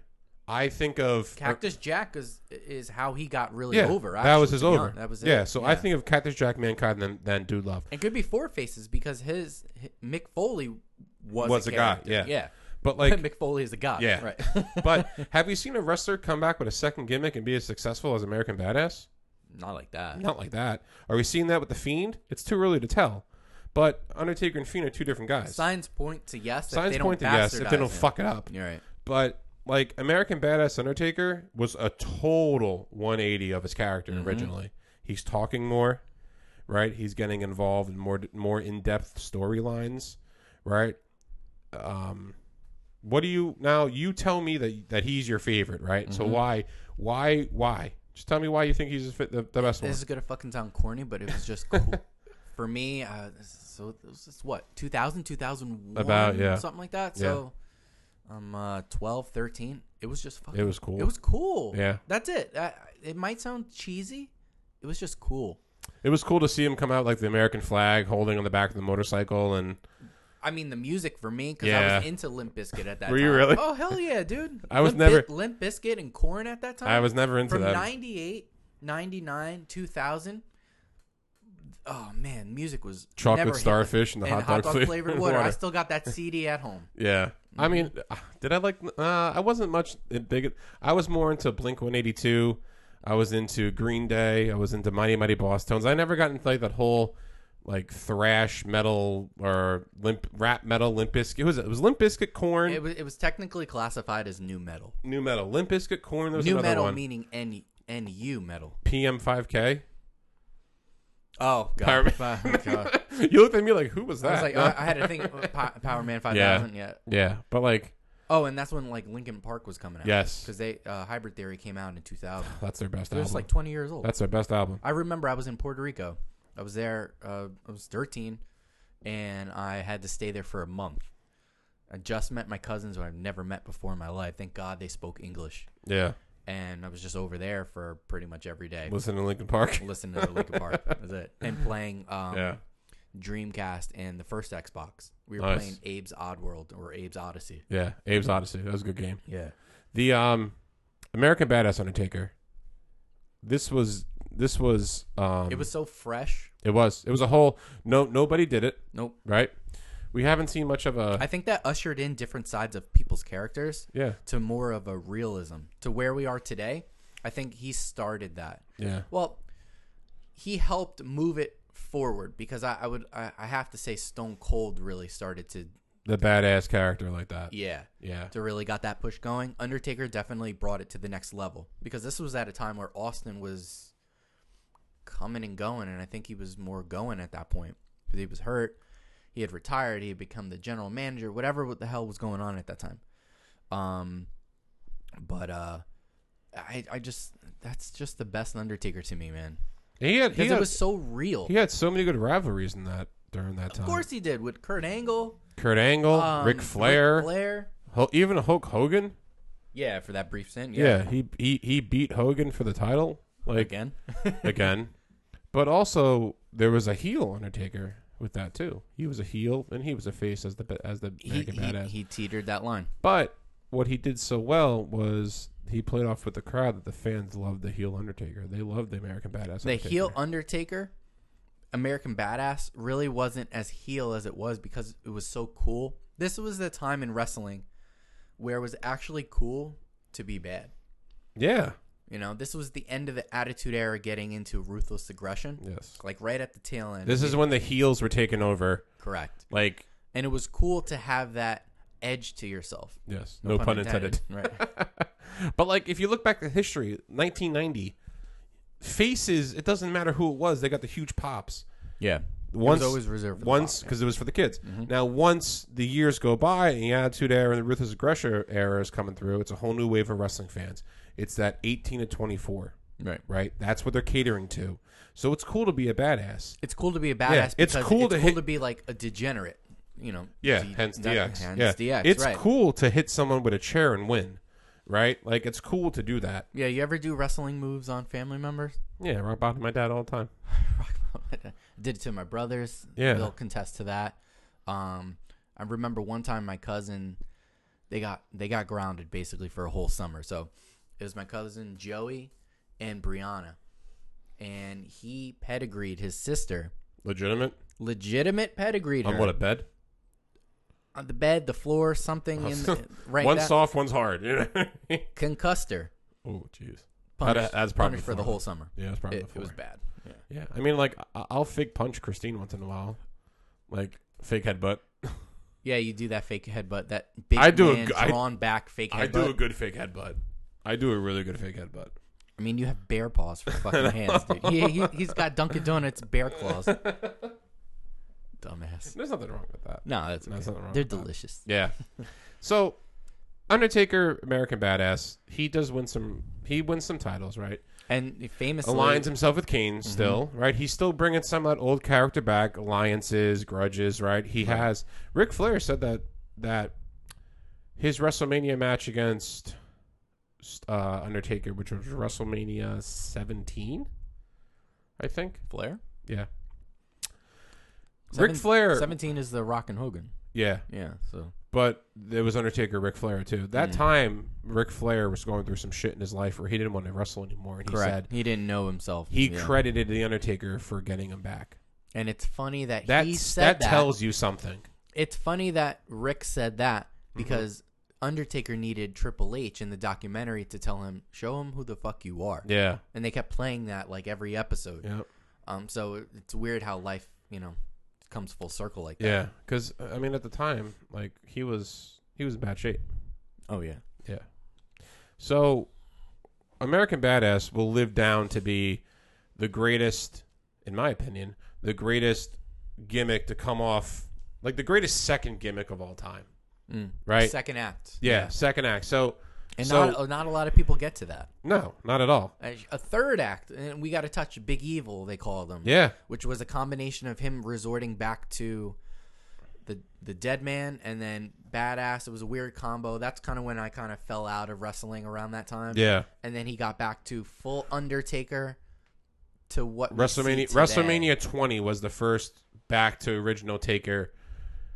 Not 'Cause he had some completely weird dead jacket, man. It was yeah. a full leather trench coat, but the best match I think of Undertaker had as ruthless or whatever uh, Yeah, it was a ruthless American Badass. aggression, Yeah, at that time. that Raw against Jeff Hardy. for the Intercontinental Championship? No, it was a ladder match for the title. Oh, Still to this day, Jeff Hardy says that's his best match. He said it. Uh, he said it the other day. Yeah. It might if it wasn't on SmackDown, he said it in some promo that And I they mean, put online. that match was really great because you saw how well the Undertaker does at putting people over. He does well with smaller guys. He too. does, and he, he, does said well with that. smaller guys. Yeah. Yeah. he did well with AJ Styles. He did well with. I mean, I thought the match with CM Punk at WrestleMania 29 was good. It's probably the best match of the whole card. Mm-hmm. I mean, WrestleMania 29. That was weird. He had a shaved head too. Yeah, that was weird. I mean, WrestleMania 29 will go down as probably one of the most lackluster WrestleManias of all time. Mm. Can you remember three matches from that card? Um, just The Rock and uh, Cena, and The Undertaker and uh, Punk. Yeah, And Not- the other one is uh, debuting uh, the Shield. the Shield. The Yep. Shield's first match. That, there. that was the first match, right? Yep. Yep. Against Sheamus, Orton, and the Big Show. Yeah. Big Show counter, heel turn, click. we have we have the counter on the wall, like we said last week, of the Big Show heel turns. He turned heel in that match. We can also start another one with a, a natty heel turn. Natty heel turn, and how many roll ups can they do on, on national television? But so WrestleMania 20 comes. He comes back as the Undertaker, right? So this is the second coming of the Dead Man, right? Now this this version of the Undertaker, he was Mister SmackDown too, by the way. Yes. He God, he, he- after he left Raw, he never went back. no, and that was or it perfect. doesn't seem like it. But that was yeah, perfect because He needed to build that. he brand needed for to them. build a brand for them. that A that B show became the A show with He- him on it. yeah, him and he- Ed- him Edge and Eddie, I think really And set- Kurt Angle. and Kurt Angle And really Kurt Angle, set you got to throw apart, Kurt Angle in there. uh, SmackDown Yep, just like how that time. or it- what do they call him? The SmackDown Four. yeah, and at that time on Raw, you had because Chris Jericho was on Raw. He kind Mm-hmm. of carried Raw for a long time. You had Rob Van Dam. You had Kane, Booker T, um, Randy. You had Evolution, Triple H, Randy Orton, Batista. So like, Mm-hmm. That's the, but before uh, he became Blue Tista and moved over to SmackDown. boo this man. Boo this man. But um, like the second coming of the Undertaker, uh, like to me was really special because that's when mm, a lot of the investment went to the character and a lot of the investment went back into the streak. yeah. The streak, the streak took the name right going into WrestleMania 20 against uh, Kane, and he kind of teased that at that Royal Rumble where again the gong hits right the because the counter came down, Kane standing over everybody in the Royal Rumble, gong hits, goes black. Was that the Ro- no no never mind. Go That ahead. Mm-hmm. was the Rumble that uh, Benoit won, 2005. So Gong hits on the Titantron, stormy weather, whatever, across, and then music comes back on. Kane gets eliminated. Like, you don't need the character to to make an impression like that. Mm-mm. You don't. And is that creative? Maybe. Is that the Undertaker's gimmick from his career? Possibly. This is 15 years into his career, Yeah. right? This is halfway through his Half career. of his career. and Halfway he's gone through through his so career. much. halfway into his career, 15 years in 2005. He had two gimmicks, multiple titles, Mm-hmm. multiple times putting people over, multiple appearances. At this time, he had famously put John Cena over. yeah. You know, in that backstage With the act- handshake. What's your name, kid? Mm-hmm. kid. Yep. John Cena. And he was like, mm. he John just gave him Cena. the- he just gave him the Good head nod. job. Yeah, Yeah. Good job. And like when when John Cena looks at his hand, like he touched it. oh my god! That's he how I did look it. at my hand That's- sometimes. You're like, That's like how your wife when she touched Roman Reigns. she pushed kids out of the way. Christine, he touched She me. trampled like she two trampled children. like a seven year old to touch Roman Reigns' shoulder. we were talking about that. I the wish other you would day. It was trample really me funny. sometime. Oh, Jesus God. Christ. Didn't. Shh. Please, I hope you're not listening. I hope you're not. li- Well, not yet. Yeah. No one's watching. That's okay. Well, oh hey, um, so this thing called life is coming back into our world where normal things are opening up, and um, you know, me and Alex, we both work and we both have jobs. Alex starts his new job Monday Mm-hmm. Tomorrow it's tomorrow in the morning. Uh-huh. seven in the morning. Hello. So I have to work every third weekend, so that means we may be throwing up different days on podcasts, but we will announce that we're going to be doing another Facebook live show during the week at night. So uh, check out our po- our um, Instagram and Facebook for updates on that. So we're just that's just that's just uh, planting the seed on that one. Yeah.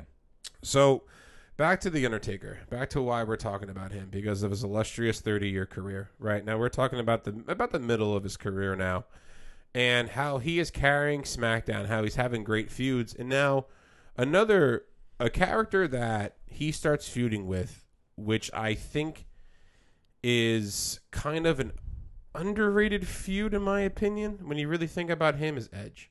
Yeah. And Edge, I, I think they brought it up to Edge as the opportunity to end the Yeah. streak, and he was I'm like, not doing that. Hell no. no, I'm not going to be the one to do that. What are you nuts? Right. Like that was great for him. Like Yeah. for him to say that, but like they had they What are you nuts? they had Hell in a Cell matches. They had TLC matches together.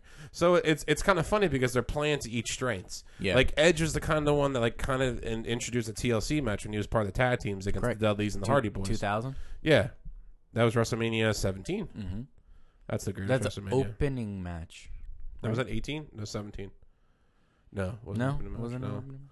They had another one at 18 though. 17 and 18 were two great WrestleManias, probably the best in a long time. Well, I mean, the best I can remember. But um, so like the the Edge Undertaker rivalry was really good because um, Edge was like coming into his own character, Yeah, kind of like the Undertaker. If you think about it, Edge debuted, right?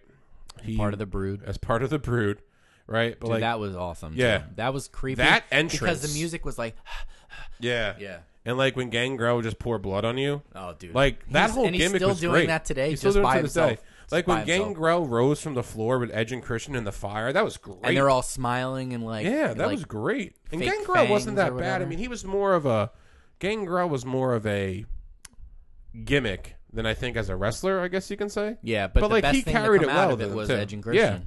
So like if if you look at Edge's career, Edge had success as a tag team champion, as an intercontinental champion, but really didn't have a lot of success as a heavyweight champion. Right. More until the middle of his career. Undertaker started off in 1990. His big break as champion was like seven, eight years later. Right. So it's kind of a similar paths of being the champion, which is smart because you really got to find your character. You got to go over with creative. You got to get over with the fans. You got to get over with Vince. Da, da, da, da, da. Probably the fastest character to do something like that. I mean, if you look at Stone Cold, I mean, Stone Cold's first WrestleMania match was against uh, what Bret Hart, right? At uh, WrestleMania 13. 13. Yeah. And then the next year, he beats Shawn Michaels um, with the help of Mike Tyson. Mm-hmm. But um, I mean, Edge, Edge and Undertaker had great matches, and it culminated at WrestleMania. This Where- is rated our superstar edge at this point Yeah. with the belt, with the Yes. spinner belt. No. No, not yet. No, this is World Heavyweight Champion. okay, got it. This is World Heavyweight Champion Edge. Got it. And again, there was a time where I thought Edge was going to beat him too. Right? Mm-hmm. Like there was. An, I mean, I'm. I mean, I we kind of missed the whole Batista. Him and Undertaker and Batista had a good grudge, but like their match at WrestleMania 23, 22, And- 23. 22 was a casket match against Mark Henry, which was cool to, to throw in the casket again. Yeah. So if okay, so if we're doing the if we're doing the street counter, 20 was against Kane, 21 was against Orton, 22 was against Henry, 23 was against Batista, WrestleMania 24 was against Edge. Because 25 and 26 we're going to talk about in a minute. Yeah. But that match, it was the main event, and part of me again, part of me thought that this was the time See, they, they because It Edge was worked, getting yeah. built to be like that. Right. Not knowing, not knowing that three years later Edge would retire yeah, after beating Del Rio in the opening match of WrestleMania 27, which was basically culminated around The Rock and Stone Cold. I still feel bad for The Miz to this day. yeah, he got Uh, shafted. He was shafted. he was champion. He got shafted, but. I mean, that was a phenomenal match with those two guys because you had Edge, who was on the top of his game, and The Undertaker, who you thought was going to lose, but he didn't. Mhm. right? So th- I mean that that whole um, gr- um, program at them too was very good. Yeah, Now the next two WrestleManias, right in between, in between that he has some feuds with Mark Henry, he has some feuds with Great Khali, he has some feuds with um, Kurt Angle more towards the end of his end of Kurt Angle's career at WrestleMania, but yeah. Before Yeah. he went to team, but when you when you think about WrestleMania matches, okay, and you think about two guys who did so much for the the, bus the business, the business um, for Right. wrestling in you, general, You you think of um, Shawn Michaels and The Undertaker. right? Both around at the same time, WrestleMania 25. like they were two ships passing in the Yeah. night for a while, mm-hmm. um, for a very long time. Yeah. Had they had crossed paths, maybe a couple times, but never like the way that they did for um 25, 26. yes. 25 and 26. Now, WrestleMania 25. Again, Triple H was in the main event against uh, Orton. Yes. And he said, he's like, how do, how do I follow that? like, ah, shit. How do I follow that? Well, No. those 25, 26 are considered by many people to be the best Undertaker matches of all time. absolutely. And go figure they're against the same person, same, Same guy. background. And guess what? To The the same match. guy. Mm, Shawn Michaels was in wrestling when Undertaker debuted. Yep. It's funny how the oldest guys come up with the new tricks. Yeah. You gotta. You gotta. You know, you go to the well too many times, you get burned. During the you gotta. monsoon. Yes. y- you got to keep reinventing yourself and, and revitalizing certain pieces of what you do. And nothing proves that more than those two matches. I thought Undertaker and broke then his neck. some. like I and then the said. next two yeah, against Triple H. yeah. I mean, that was a four-year story. And, and th- that's what they had that, talked about. That They had was spoke that, about that. was a four-year story, right? Between between the Four. end of a y- era. Four year story. You haven't seen any sort of storytelling like Uh, that in 20 years almost. Uh, never, right.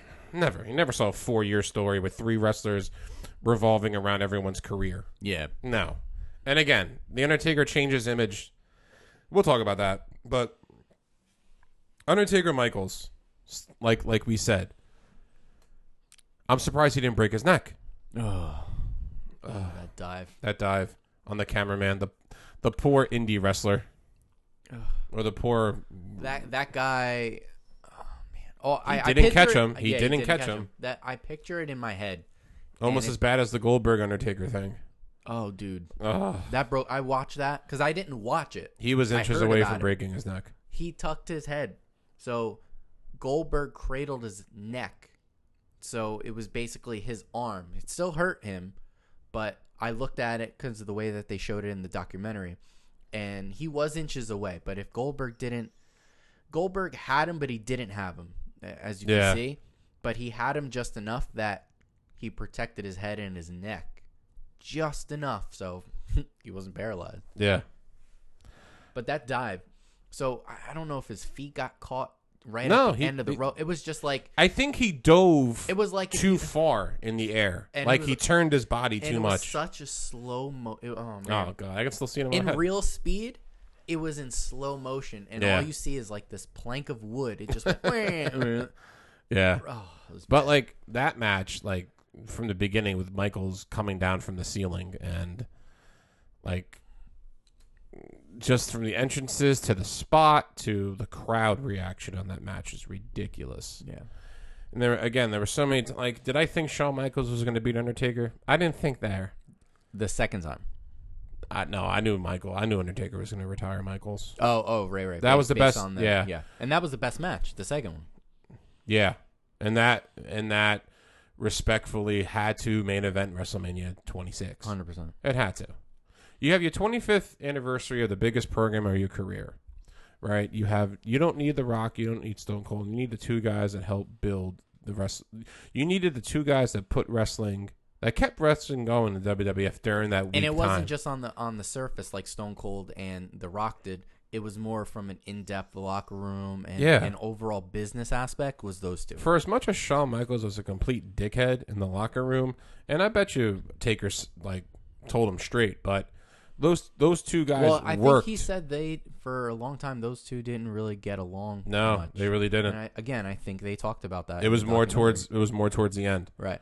And for those two guys, you, you're you're two, I would say, old reliables. The Yeah, cra- yeah, the that's a good way. crafty the crafty veterans, Old reliable. old reliable to come in and have those two matches as well as they did, and to tell the story as well as they did. Yeah. And for, For so Shawn long. Michaels, for Shawn Michaels to lose the way that he lost was the right way for him to go out. Him Right. giving the rest in peace sign and the Undertaker for the first time, him doing a jumping in the air tombstone, which I never saw before from him. Like he got like a foot off the ground. Like that was special. Yeah. And then it was special to see the next two years at 27 and 28 to keep that story going. Right. Michaels And- comes back as a guest Yeah. referee. But Right. for Triple H to come in and the WrestleMania 27 match, Undertaker got billed to be the return of the Undertaker. He comes out before he speaks. It's time to play the game. Mm-hmm. Triple H comes out. No words are said. Nothing. Just, just a stare down. the stare down. And the Triple H If does done well, oh, the stare down's all you need. the stare down and the, stare WrestleMania down- sign. The stare down and the, and the point. Yeah. Th- Is that The- when we started to point? Uh, it Or was not more. yet? Of, it was more of a glance, not a point. Oh, kind of like a. The point was the Warrior Rumble thing. Oh, God. Yeah. Yeah, yeah, yeah, yeah. yeah. The point was the Royal Rumble, but f- for for for two guys to tell a story, not say a word, and just look at the WrestleMania sign, you knew it was going to be a good match, and Mm-hmm. it was a good match. I mean, WrestleMania 27 didn't have many good matches. Uh, the they had the main event, which was a setup for next year.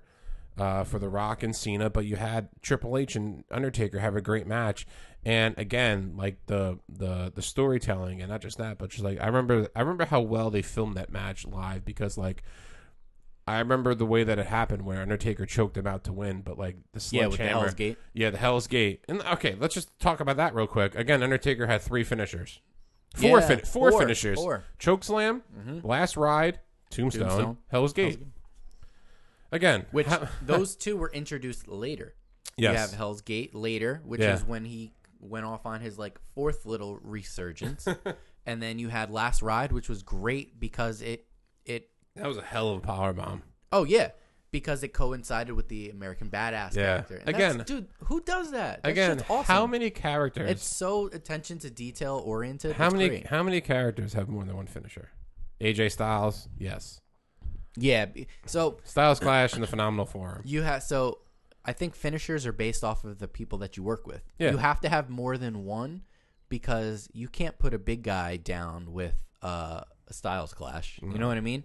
God, God forbid you se- you seen the video. The guy didn't tuck his head; he broke his neck. Yeah.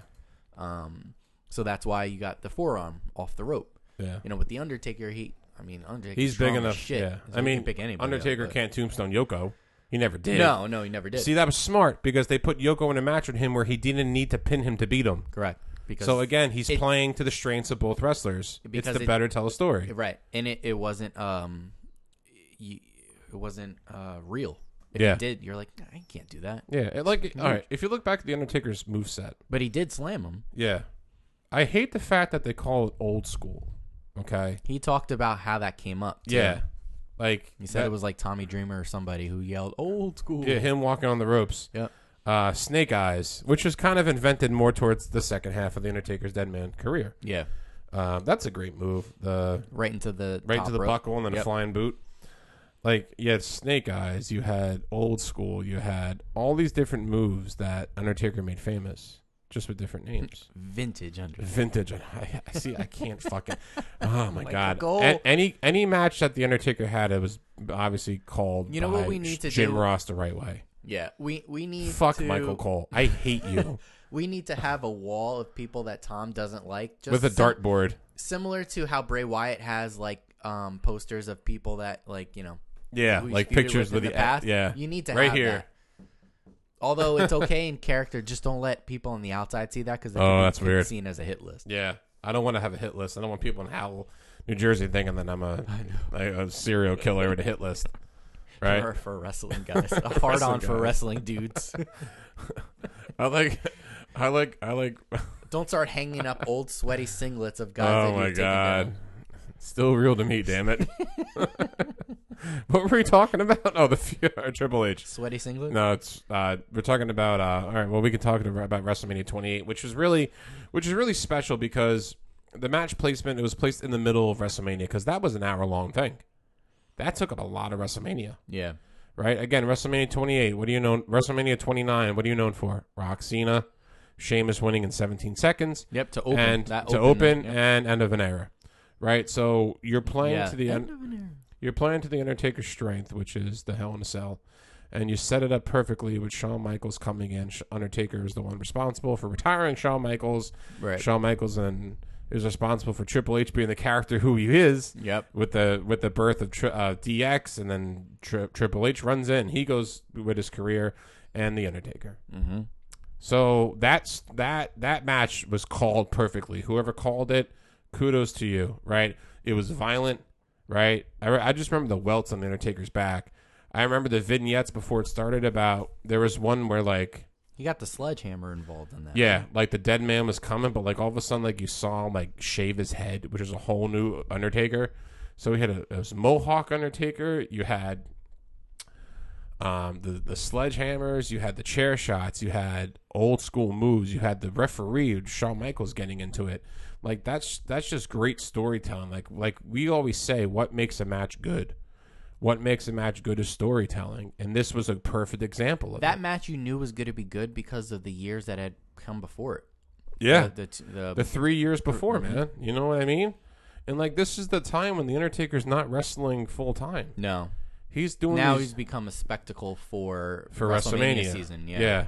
and like he's doing these one offs, but like these one offs are generating the greatest matches of of the time. Mm-hmm. And at this time, what was it seven, six years ago, seven years ago? Undertaker's fifty six. He's forty nine years old doing this. Forty nine years old, right?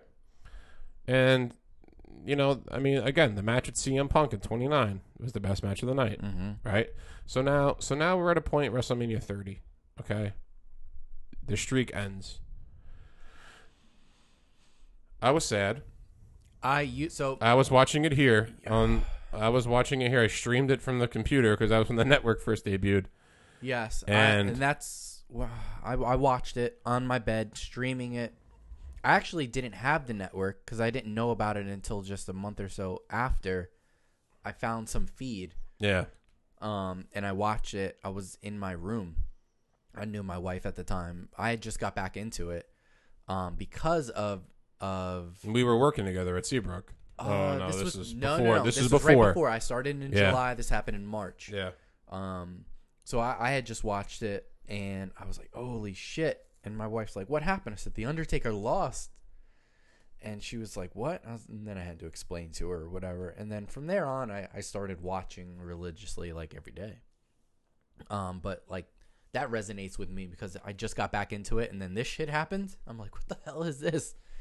And yeah. I didn't. Nobody thought Brock was worthy. I mean, to this No. day, it's I mean, very debatable Here's the thing. Here's a couple things that set him and up for did it. it need to end now knowing what we do now years after the fact six years later you're like you know what yeah it, it had to go it had It to had to go. stop It what had to should have been a, against brock today makes more sense than it did at the time because of Yes. how brock's presence is and You- how exactly. really good brock Rem- Lesnar remember, is six years later. This is six years six ago. years ago Like and and would people remember it yeah they do Paul Heyman still says the one in twenty one and one. yep He doesn't say the one in twenty It's three a- and two. no it's a talking point It is. it's a talking And like the shirt. Remember the shirt they came out with before? mm-hmm. Eat, sleep, conquer, Conquer the or s- break the streak. Yeah. So like right there was a was a was a, was a sign. It was a tell. And Right. They ain't gonna make a shirt that close. Yeah. And shit doesn't. and happen. Under, Undertaker, I felt so bad. He had a concussion. he doesn't know he doesn't when. remember what happened. And he said it took him so long to watch it. He had to sit in the dark for a week because the lights were that bad Oh shit. in, in the hospital. They didn't. She. He didn't know his name for He a made- while. Vince McMahon left WrestleMania. Mm-hmm. What does that tell you about a character? That's like God. Like Vince McMahon leaves Yeah. WrestleMania. His Vince baby. He McMahon left his leaves baby. his baby. thirty years ago that he that he created. Not to mention the fact that you had a triple threat match with Randy Orton, Batista, Oh, and- man, what- and ugh. and the hottest thing in wrestling, Daniel Bryan at the time. Yeah. You leave that, you let Triple H or Michael Hayes, whoever the hell, Bruce Pritchard in the fucking time and back PSA. there, Michael PSA's. Yeah. you you Finish the show. you leave to go to the hospital with, with the Undertaker, a guy that wrestles once a year. Mm-hmm. I don't know more of a commitment from a guy than anybody else, or more of a of a legacy to have more than the Undertaker Yeah. for that reason, For sure. honestly. But like. I- I watched that match a couple times, and I can't tell where he got a concussion. He could have got. A, I mean, I know nothing about wrestling. I I, I can't. I don't know anything about Yeah. concussions. Yeah, I, I- I can't tell you when he got it, but when he got it, like he doesn't remember it. No. And like the they played it off so well because from Paul Heyman's reaction, again, fuck you, Michael Cole for for saying the streak is over. Okay, Yeah. Shut that up. was very like. and Shut up. The streak is, is over. over. Like There was a pause in the I, middle of that. I would have rather have a three count and nothing, silence. which they did. Yeah. Except scumbag Cole decides to talk. But like from that guy's reaction in the crowd, Which they play on everything. which they play now. on, he has like his own shirt, I think, which is cool. Yeah, it's like a car uh, caricature. Yeah. Yeah. Like that was perfectly done by the WWE and and not playing any music even after Lesnar's out of the ring and Undertaker's there and he couldn't get up. Mm-mm. He was completely knocked out, and he passed out behind the curtain, behind Gorilla.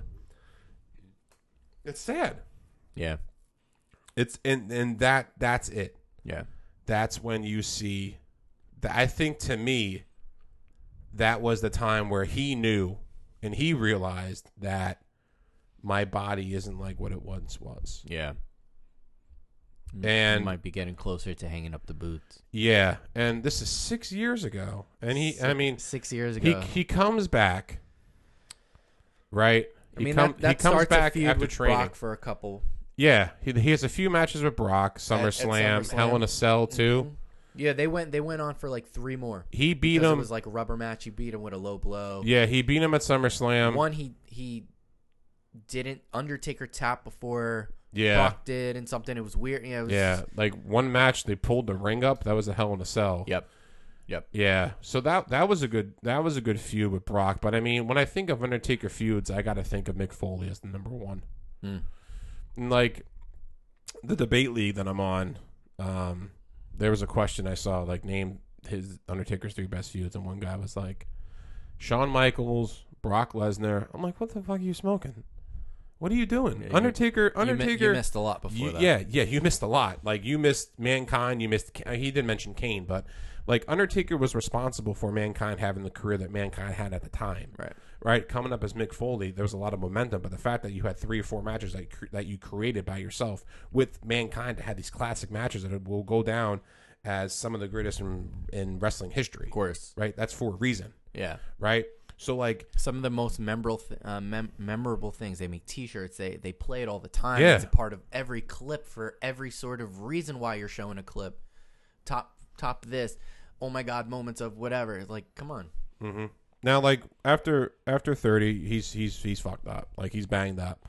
He he, he has a he has a one off with with Bray Wyatt, and Where we we, were there. We, were- saw the there. casket on fire yeah, at Raw. at, Raw and Nork. Yeah. and like, was it was it that time for Bray Wyatt? I Coming thought he off- was coming out, but no, he No, didn't. he didn't. Yeah. Again, I would have had a fucking boner.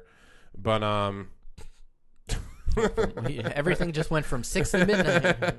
but like, um, yeah, Wrestle- WrestleMania thirty one with Bray. See, I, I so This Oh, I- is this is Bray. Bray's peak was when he faced Cena at 30. That was the peak of Bray Wyatt, in my opinion.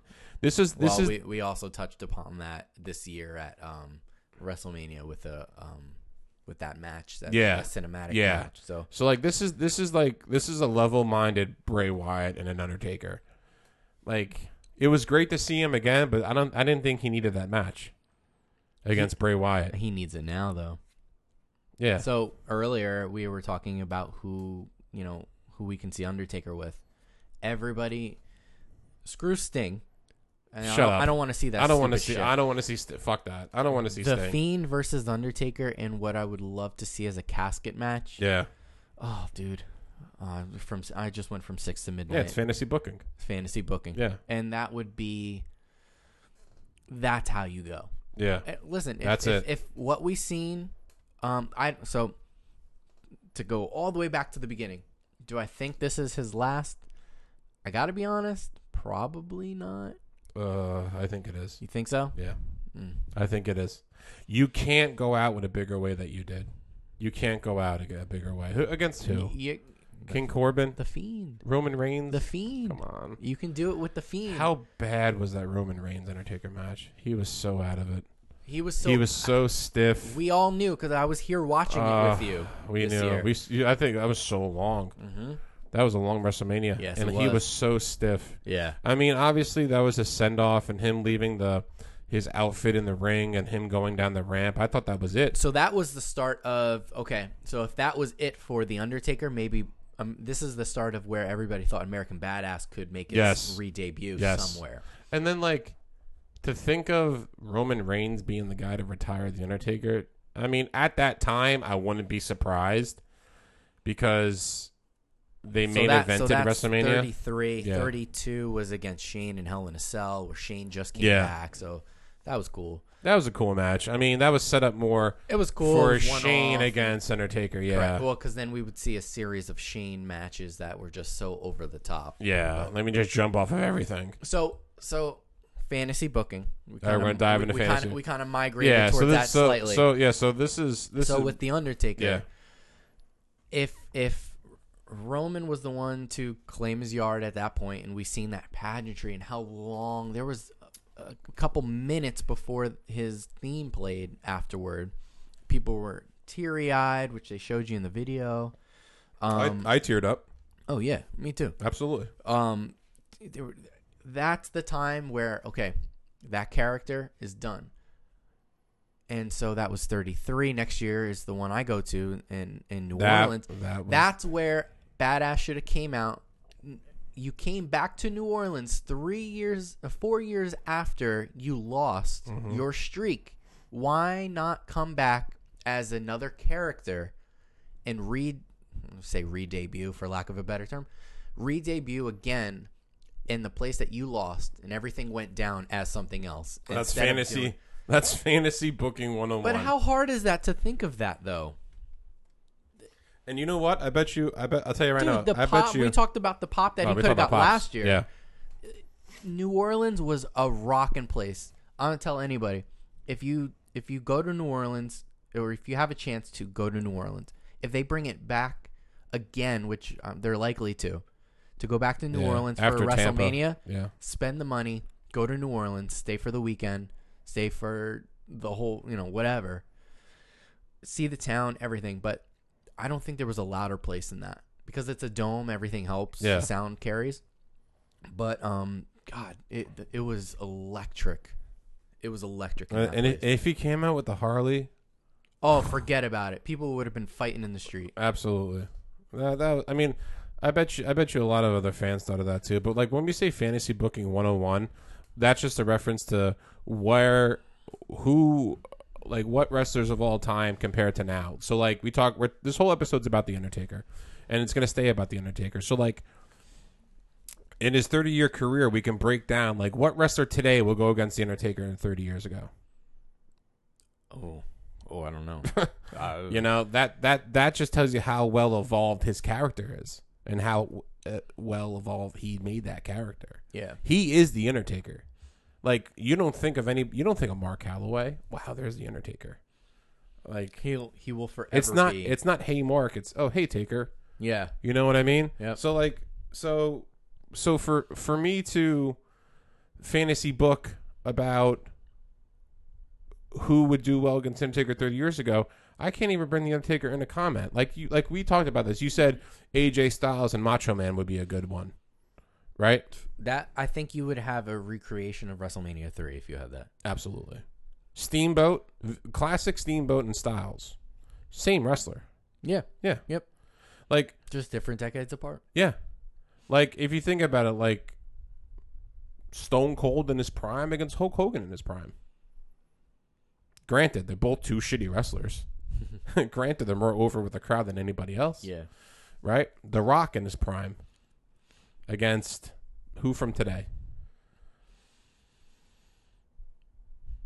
Well, I would like to see it against Roman, but I mean that's beside the point. Samoan bloodlines. I mean, there's a there because there's Yeah. a story to be told there in a sense. You know? See, that's see, it's so hard to actually full out, pull like to describe a full card because wrestling has changed so much, and with the fact that wrestling has changed, so and that's ha- why I'm okay. If, so like- has the Undertaker.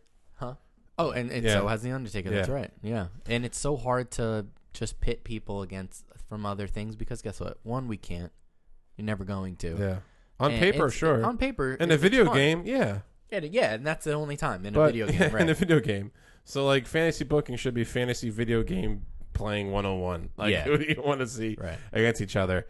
And like for Taker to go out the way he did in his last ride. I mean, like he did have that one match at Extreme Rules with Roman, but like Yeah, this was uh, about this time last and he year. looked really good. and he said it. He looked he felt good, he looked good. He wrestled well. Yeah, because Goldberg a month before it fucked it up. Fuck you, Goldberg. Fuck you, Goldberg. Like You've ended people's I'm- careers. I don't, I don't, I don't find us talking about the Undertaker's legacy like we did to even talk about the Saudi Arabia matches with with um, the Brothers of Destruction, to, DX. to me, they Botch don't even City count. 101. Oh my god, And, yeah, and against Kane's yeah, mask yeah. fell off. Fucking Uh, he- Shawn Michaels missed a s- f- moonsault Oh God, by he like almost three killed feet. himself. Um, Like- Triple H gets hurt. He tore tore his, Tore pec, his pec again. again. Again. again, and just the match with Goldberg was, and I felt so. So bad that was the for Super Taker. Show. That was in Australia. I felt so bad for Taker because he knew it was a bad match. Mhm. You can tell Because the in last s- time he was in Saudi was against Rusev. yeah, in you a can casket tell match. a casket match. You can tell that that was his reaction. Just told the whole story. Oh yeah, man. Just told the whole story of um. D- disappointment. Yeah, You know, just I went all the way there, trained all this time. Yeah. Because it takes him a long time to get going now. It's like Mhm. this train that's eventually gonna come, just taking forever to get there. so. and to to that that was the end result. Yeah. So we talked about his first match. We might as well talk about his last match, right? Yep. The Boneyard match, in my opinion, was the perfect setting for to tell a story of his last match. From from the entrance of the uh, hearse with the casket. Yeah. I mean, and the AJ AJ Styles coming out of the casket was great. Whoever's idea that was, and I think Triple H was there, Michael Hayes was there, and I think Taker had a lot to do with it. But like, that was telling the Undertaker's career in that whole match. Everything. Yeah. If you if you watch it back, um, There's so There's many, so many little, little hidden points. Easter Yeah, eggs yep. about that match, like him coming into Metallica on the Harley. That's American Badass. Mm-hmm. The casket with the hearse. That's homage Undertaker. Being in uh, a casket, Ho- ho- homage. paying homage. Oh, paying homage. Yeah. Okay. What do you think I said? You said homage Undertaker. You Oh, mean vintage. Homage. remember, remember last week I said I don't want to fucking say the word vintage anymore. Fuck you, Michael Cole. Um, see if, if this if this episode wasn't called Tales from the Funeral Parlor, it'd be called Fuck, you, Michael Cole. And that was Um, the last time we'll ever think about getting sponsored by Yeah, I hate you. Oh Um, Tom's Hate Wall. Tom. God, that's rough. um, no, but AJ Styles being in the casket was a was a resemblance of the casket match, and that was so cool. Yeah. and um like the druids and like the the walls fall down and like did you ever see the picture they put up on WWE Instagram of, of the druid that was wearing Nike sneakers? Yeah. How'd you let that one go, Vince? You know what I mean? You But, could have um, just like cut him out in post and so- like spray painted a black or something. You know so what the I mean? backdrop for that match was also when Ma- uh, when Jeff Hardy ran over Elias. Mhm. They showed a frame by frame, and when Undertaker's sitting up against the tree giving the finger, that's in the backyard, right? Then that was they they showed the same tree because there was like the fence behind it of where Jeff Hardy got in trouble when he got pulled from that house. um, like f- when next to the performance center, they had like that area. oh yeah yeah Ah. That's where that was. yeah. So I didn't know that until I saw because the picture of Undertaker. First of all, the fact that Undertaker gave him the middle finger that was so cool, Yeah. and um, he legitimately cut himself on that Yeah. window too. On the, on the glass. yeah. and he played it off so well. It actually helped. Helped. Yeah. The, helped the match. I like how the running joke is Undertaker killed uh, Gallows and Anderson. Yeah, because after Because- that they got released like three weeks later. yeah, because he did, and uh, you know He killed Gallows. He did. He he literally buried them. he tombstone him, and you know there was just so many good spots, and just they told the story so well. Didn't and the- he throw them off that little Yeah, roof, right, like the yeah, roof and uh into obscurity? yeah, but like for Undertaker to go out in a cinematic match, it made so much sense because that was probably the only way for him to fully develop the character from 30 years ago to now Mm. because of the shape that he was in. Yeah, I mean, he's hobbling around, you know, but like now, yeah, on two bad knees. two bad knees, bad, bad hip. knees. He cut himself in the match, so like, and then like the the the most infamous part from that match is when um AJ's has is sitting in the the The, the tractor, the strategic the strategically placed tractor. and he That's- and he's because it's a meme now. Yeah. it's a meme where uh, and then Undertaker appears over his shoulder after Yeah. everybody thought he buried him it's like I saw or he one. dropped him in the in the uh, I thing. saw a meme. It's like um. Turning my air conditioner on this summer was AJ Styles, and behind Undertaker was like Electric- my electric bill. it's so true. it's so true though. I don't know why I thought that was so funny. No, but like that that image was great because like the lights came on and the smoke, and you see Taker standing behind him, and Undertaker goes in and he dumps the dirt on Styles, and then he wipes his hand on the grave, it Mhm. And you says, knew it was AJ there. Styles. You knew it was You there knew the it was whole there. time because it was just the setup with the It camera was the way so it was. good. It was so good. and and AJ's hand sticking out like his did in Buried Alive Yeah. in your house. And then him riding off to the sunset, dusting off his bandana and him riding off into the sunset. Yeah. That's the perfect way for the I, you greatest. know what? I, gue- I guess when you put it into perspective, like that was a great summation of, of the match right Yeah. there of all those little points. yeah. And um, you know, I guess when you put it that way, it, it was a good way That's to do it. that's the because shit. Yeah. you know what so you know normally in wrestling lore the the way you go out is on your back in yeah. this case he didn't have Flair, Michaels, to and you know what i'll Edge tell you did what it the first time, but yeah, yeah i'll tell you what for undertaker that's more suiting it is because because he deserves it. he deserves it exactly thank the, you The dead man will never die. Nope. And um, and i think on that note yeah, you know Um, well, for him to write out was was something that that that we'll always remember. And just Yeah. like this podcast, we really appreciate you listening to this podcast about the Undertaker. Um, check us out on on and Instagram, give us your thoughts on the undertaker in the yeah, comments on uh, facebook and on Instagram. Facebook. Uh, bef- before before we end, I just want to say that I've been a wrestling fan for thirty years, and um, it was an honor to watch my favorite wrestler wrestle. Mm. Um, he really means a lot to me. I have him tattooed on my arm for a reason, hmm and um, I'm getting goosebumps just right now talking about yeah i him. can hear it Um, uh, it uh, wrestling was a, is and still will always be a big part of my life, and um, it was an honor to watch the greatest of all time do it. yeah man Yeah. So, on that note, Undertaker, thank you for everything you did. hmm Thank you for making us smile, making us laugh, making us cry at sometimes. And there will never be another one like you. yeah So rest easy, dead man. rest in peace Rest in peace. Take care. Thank you.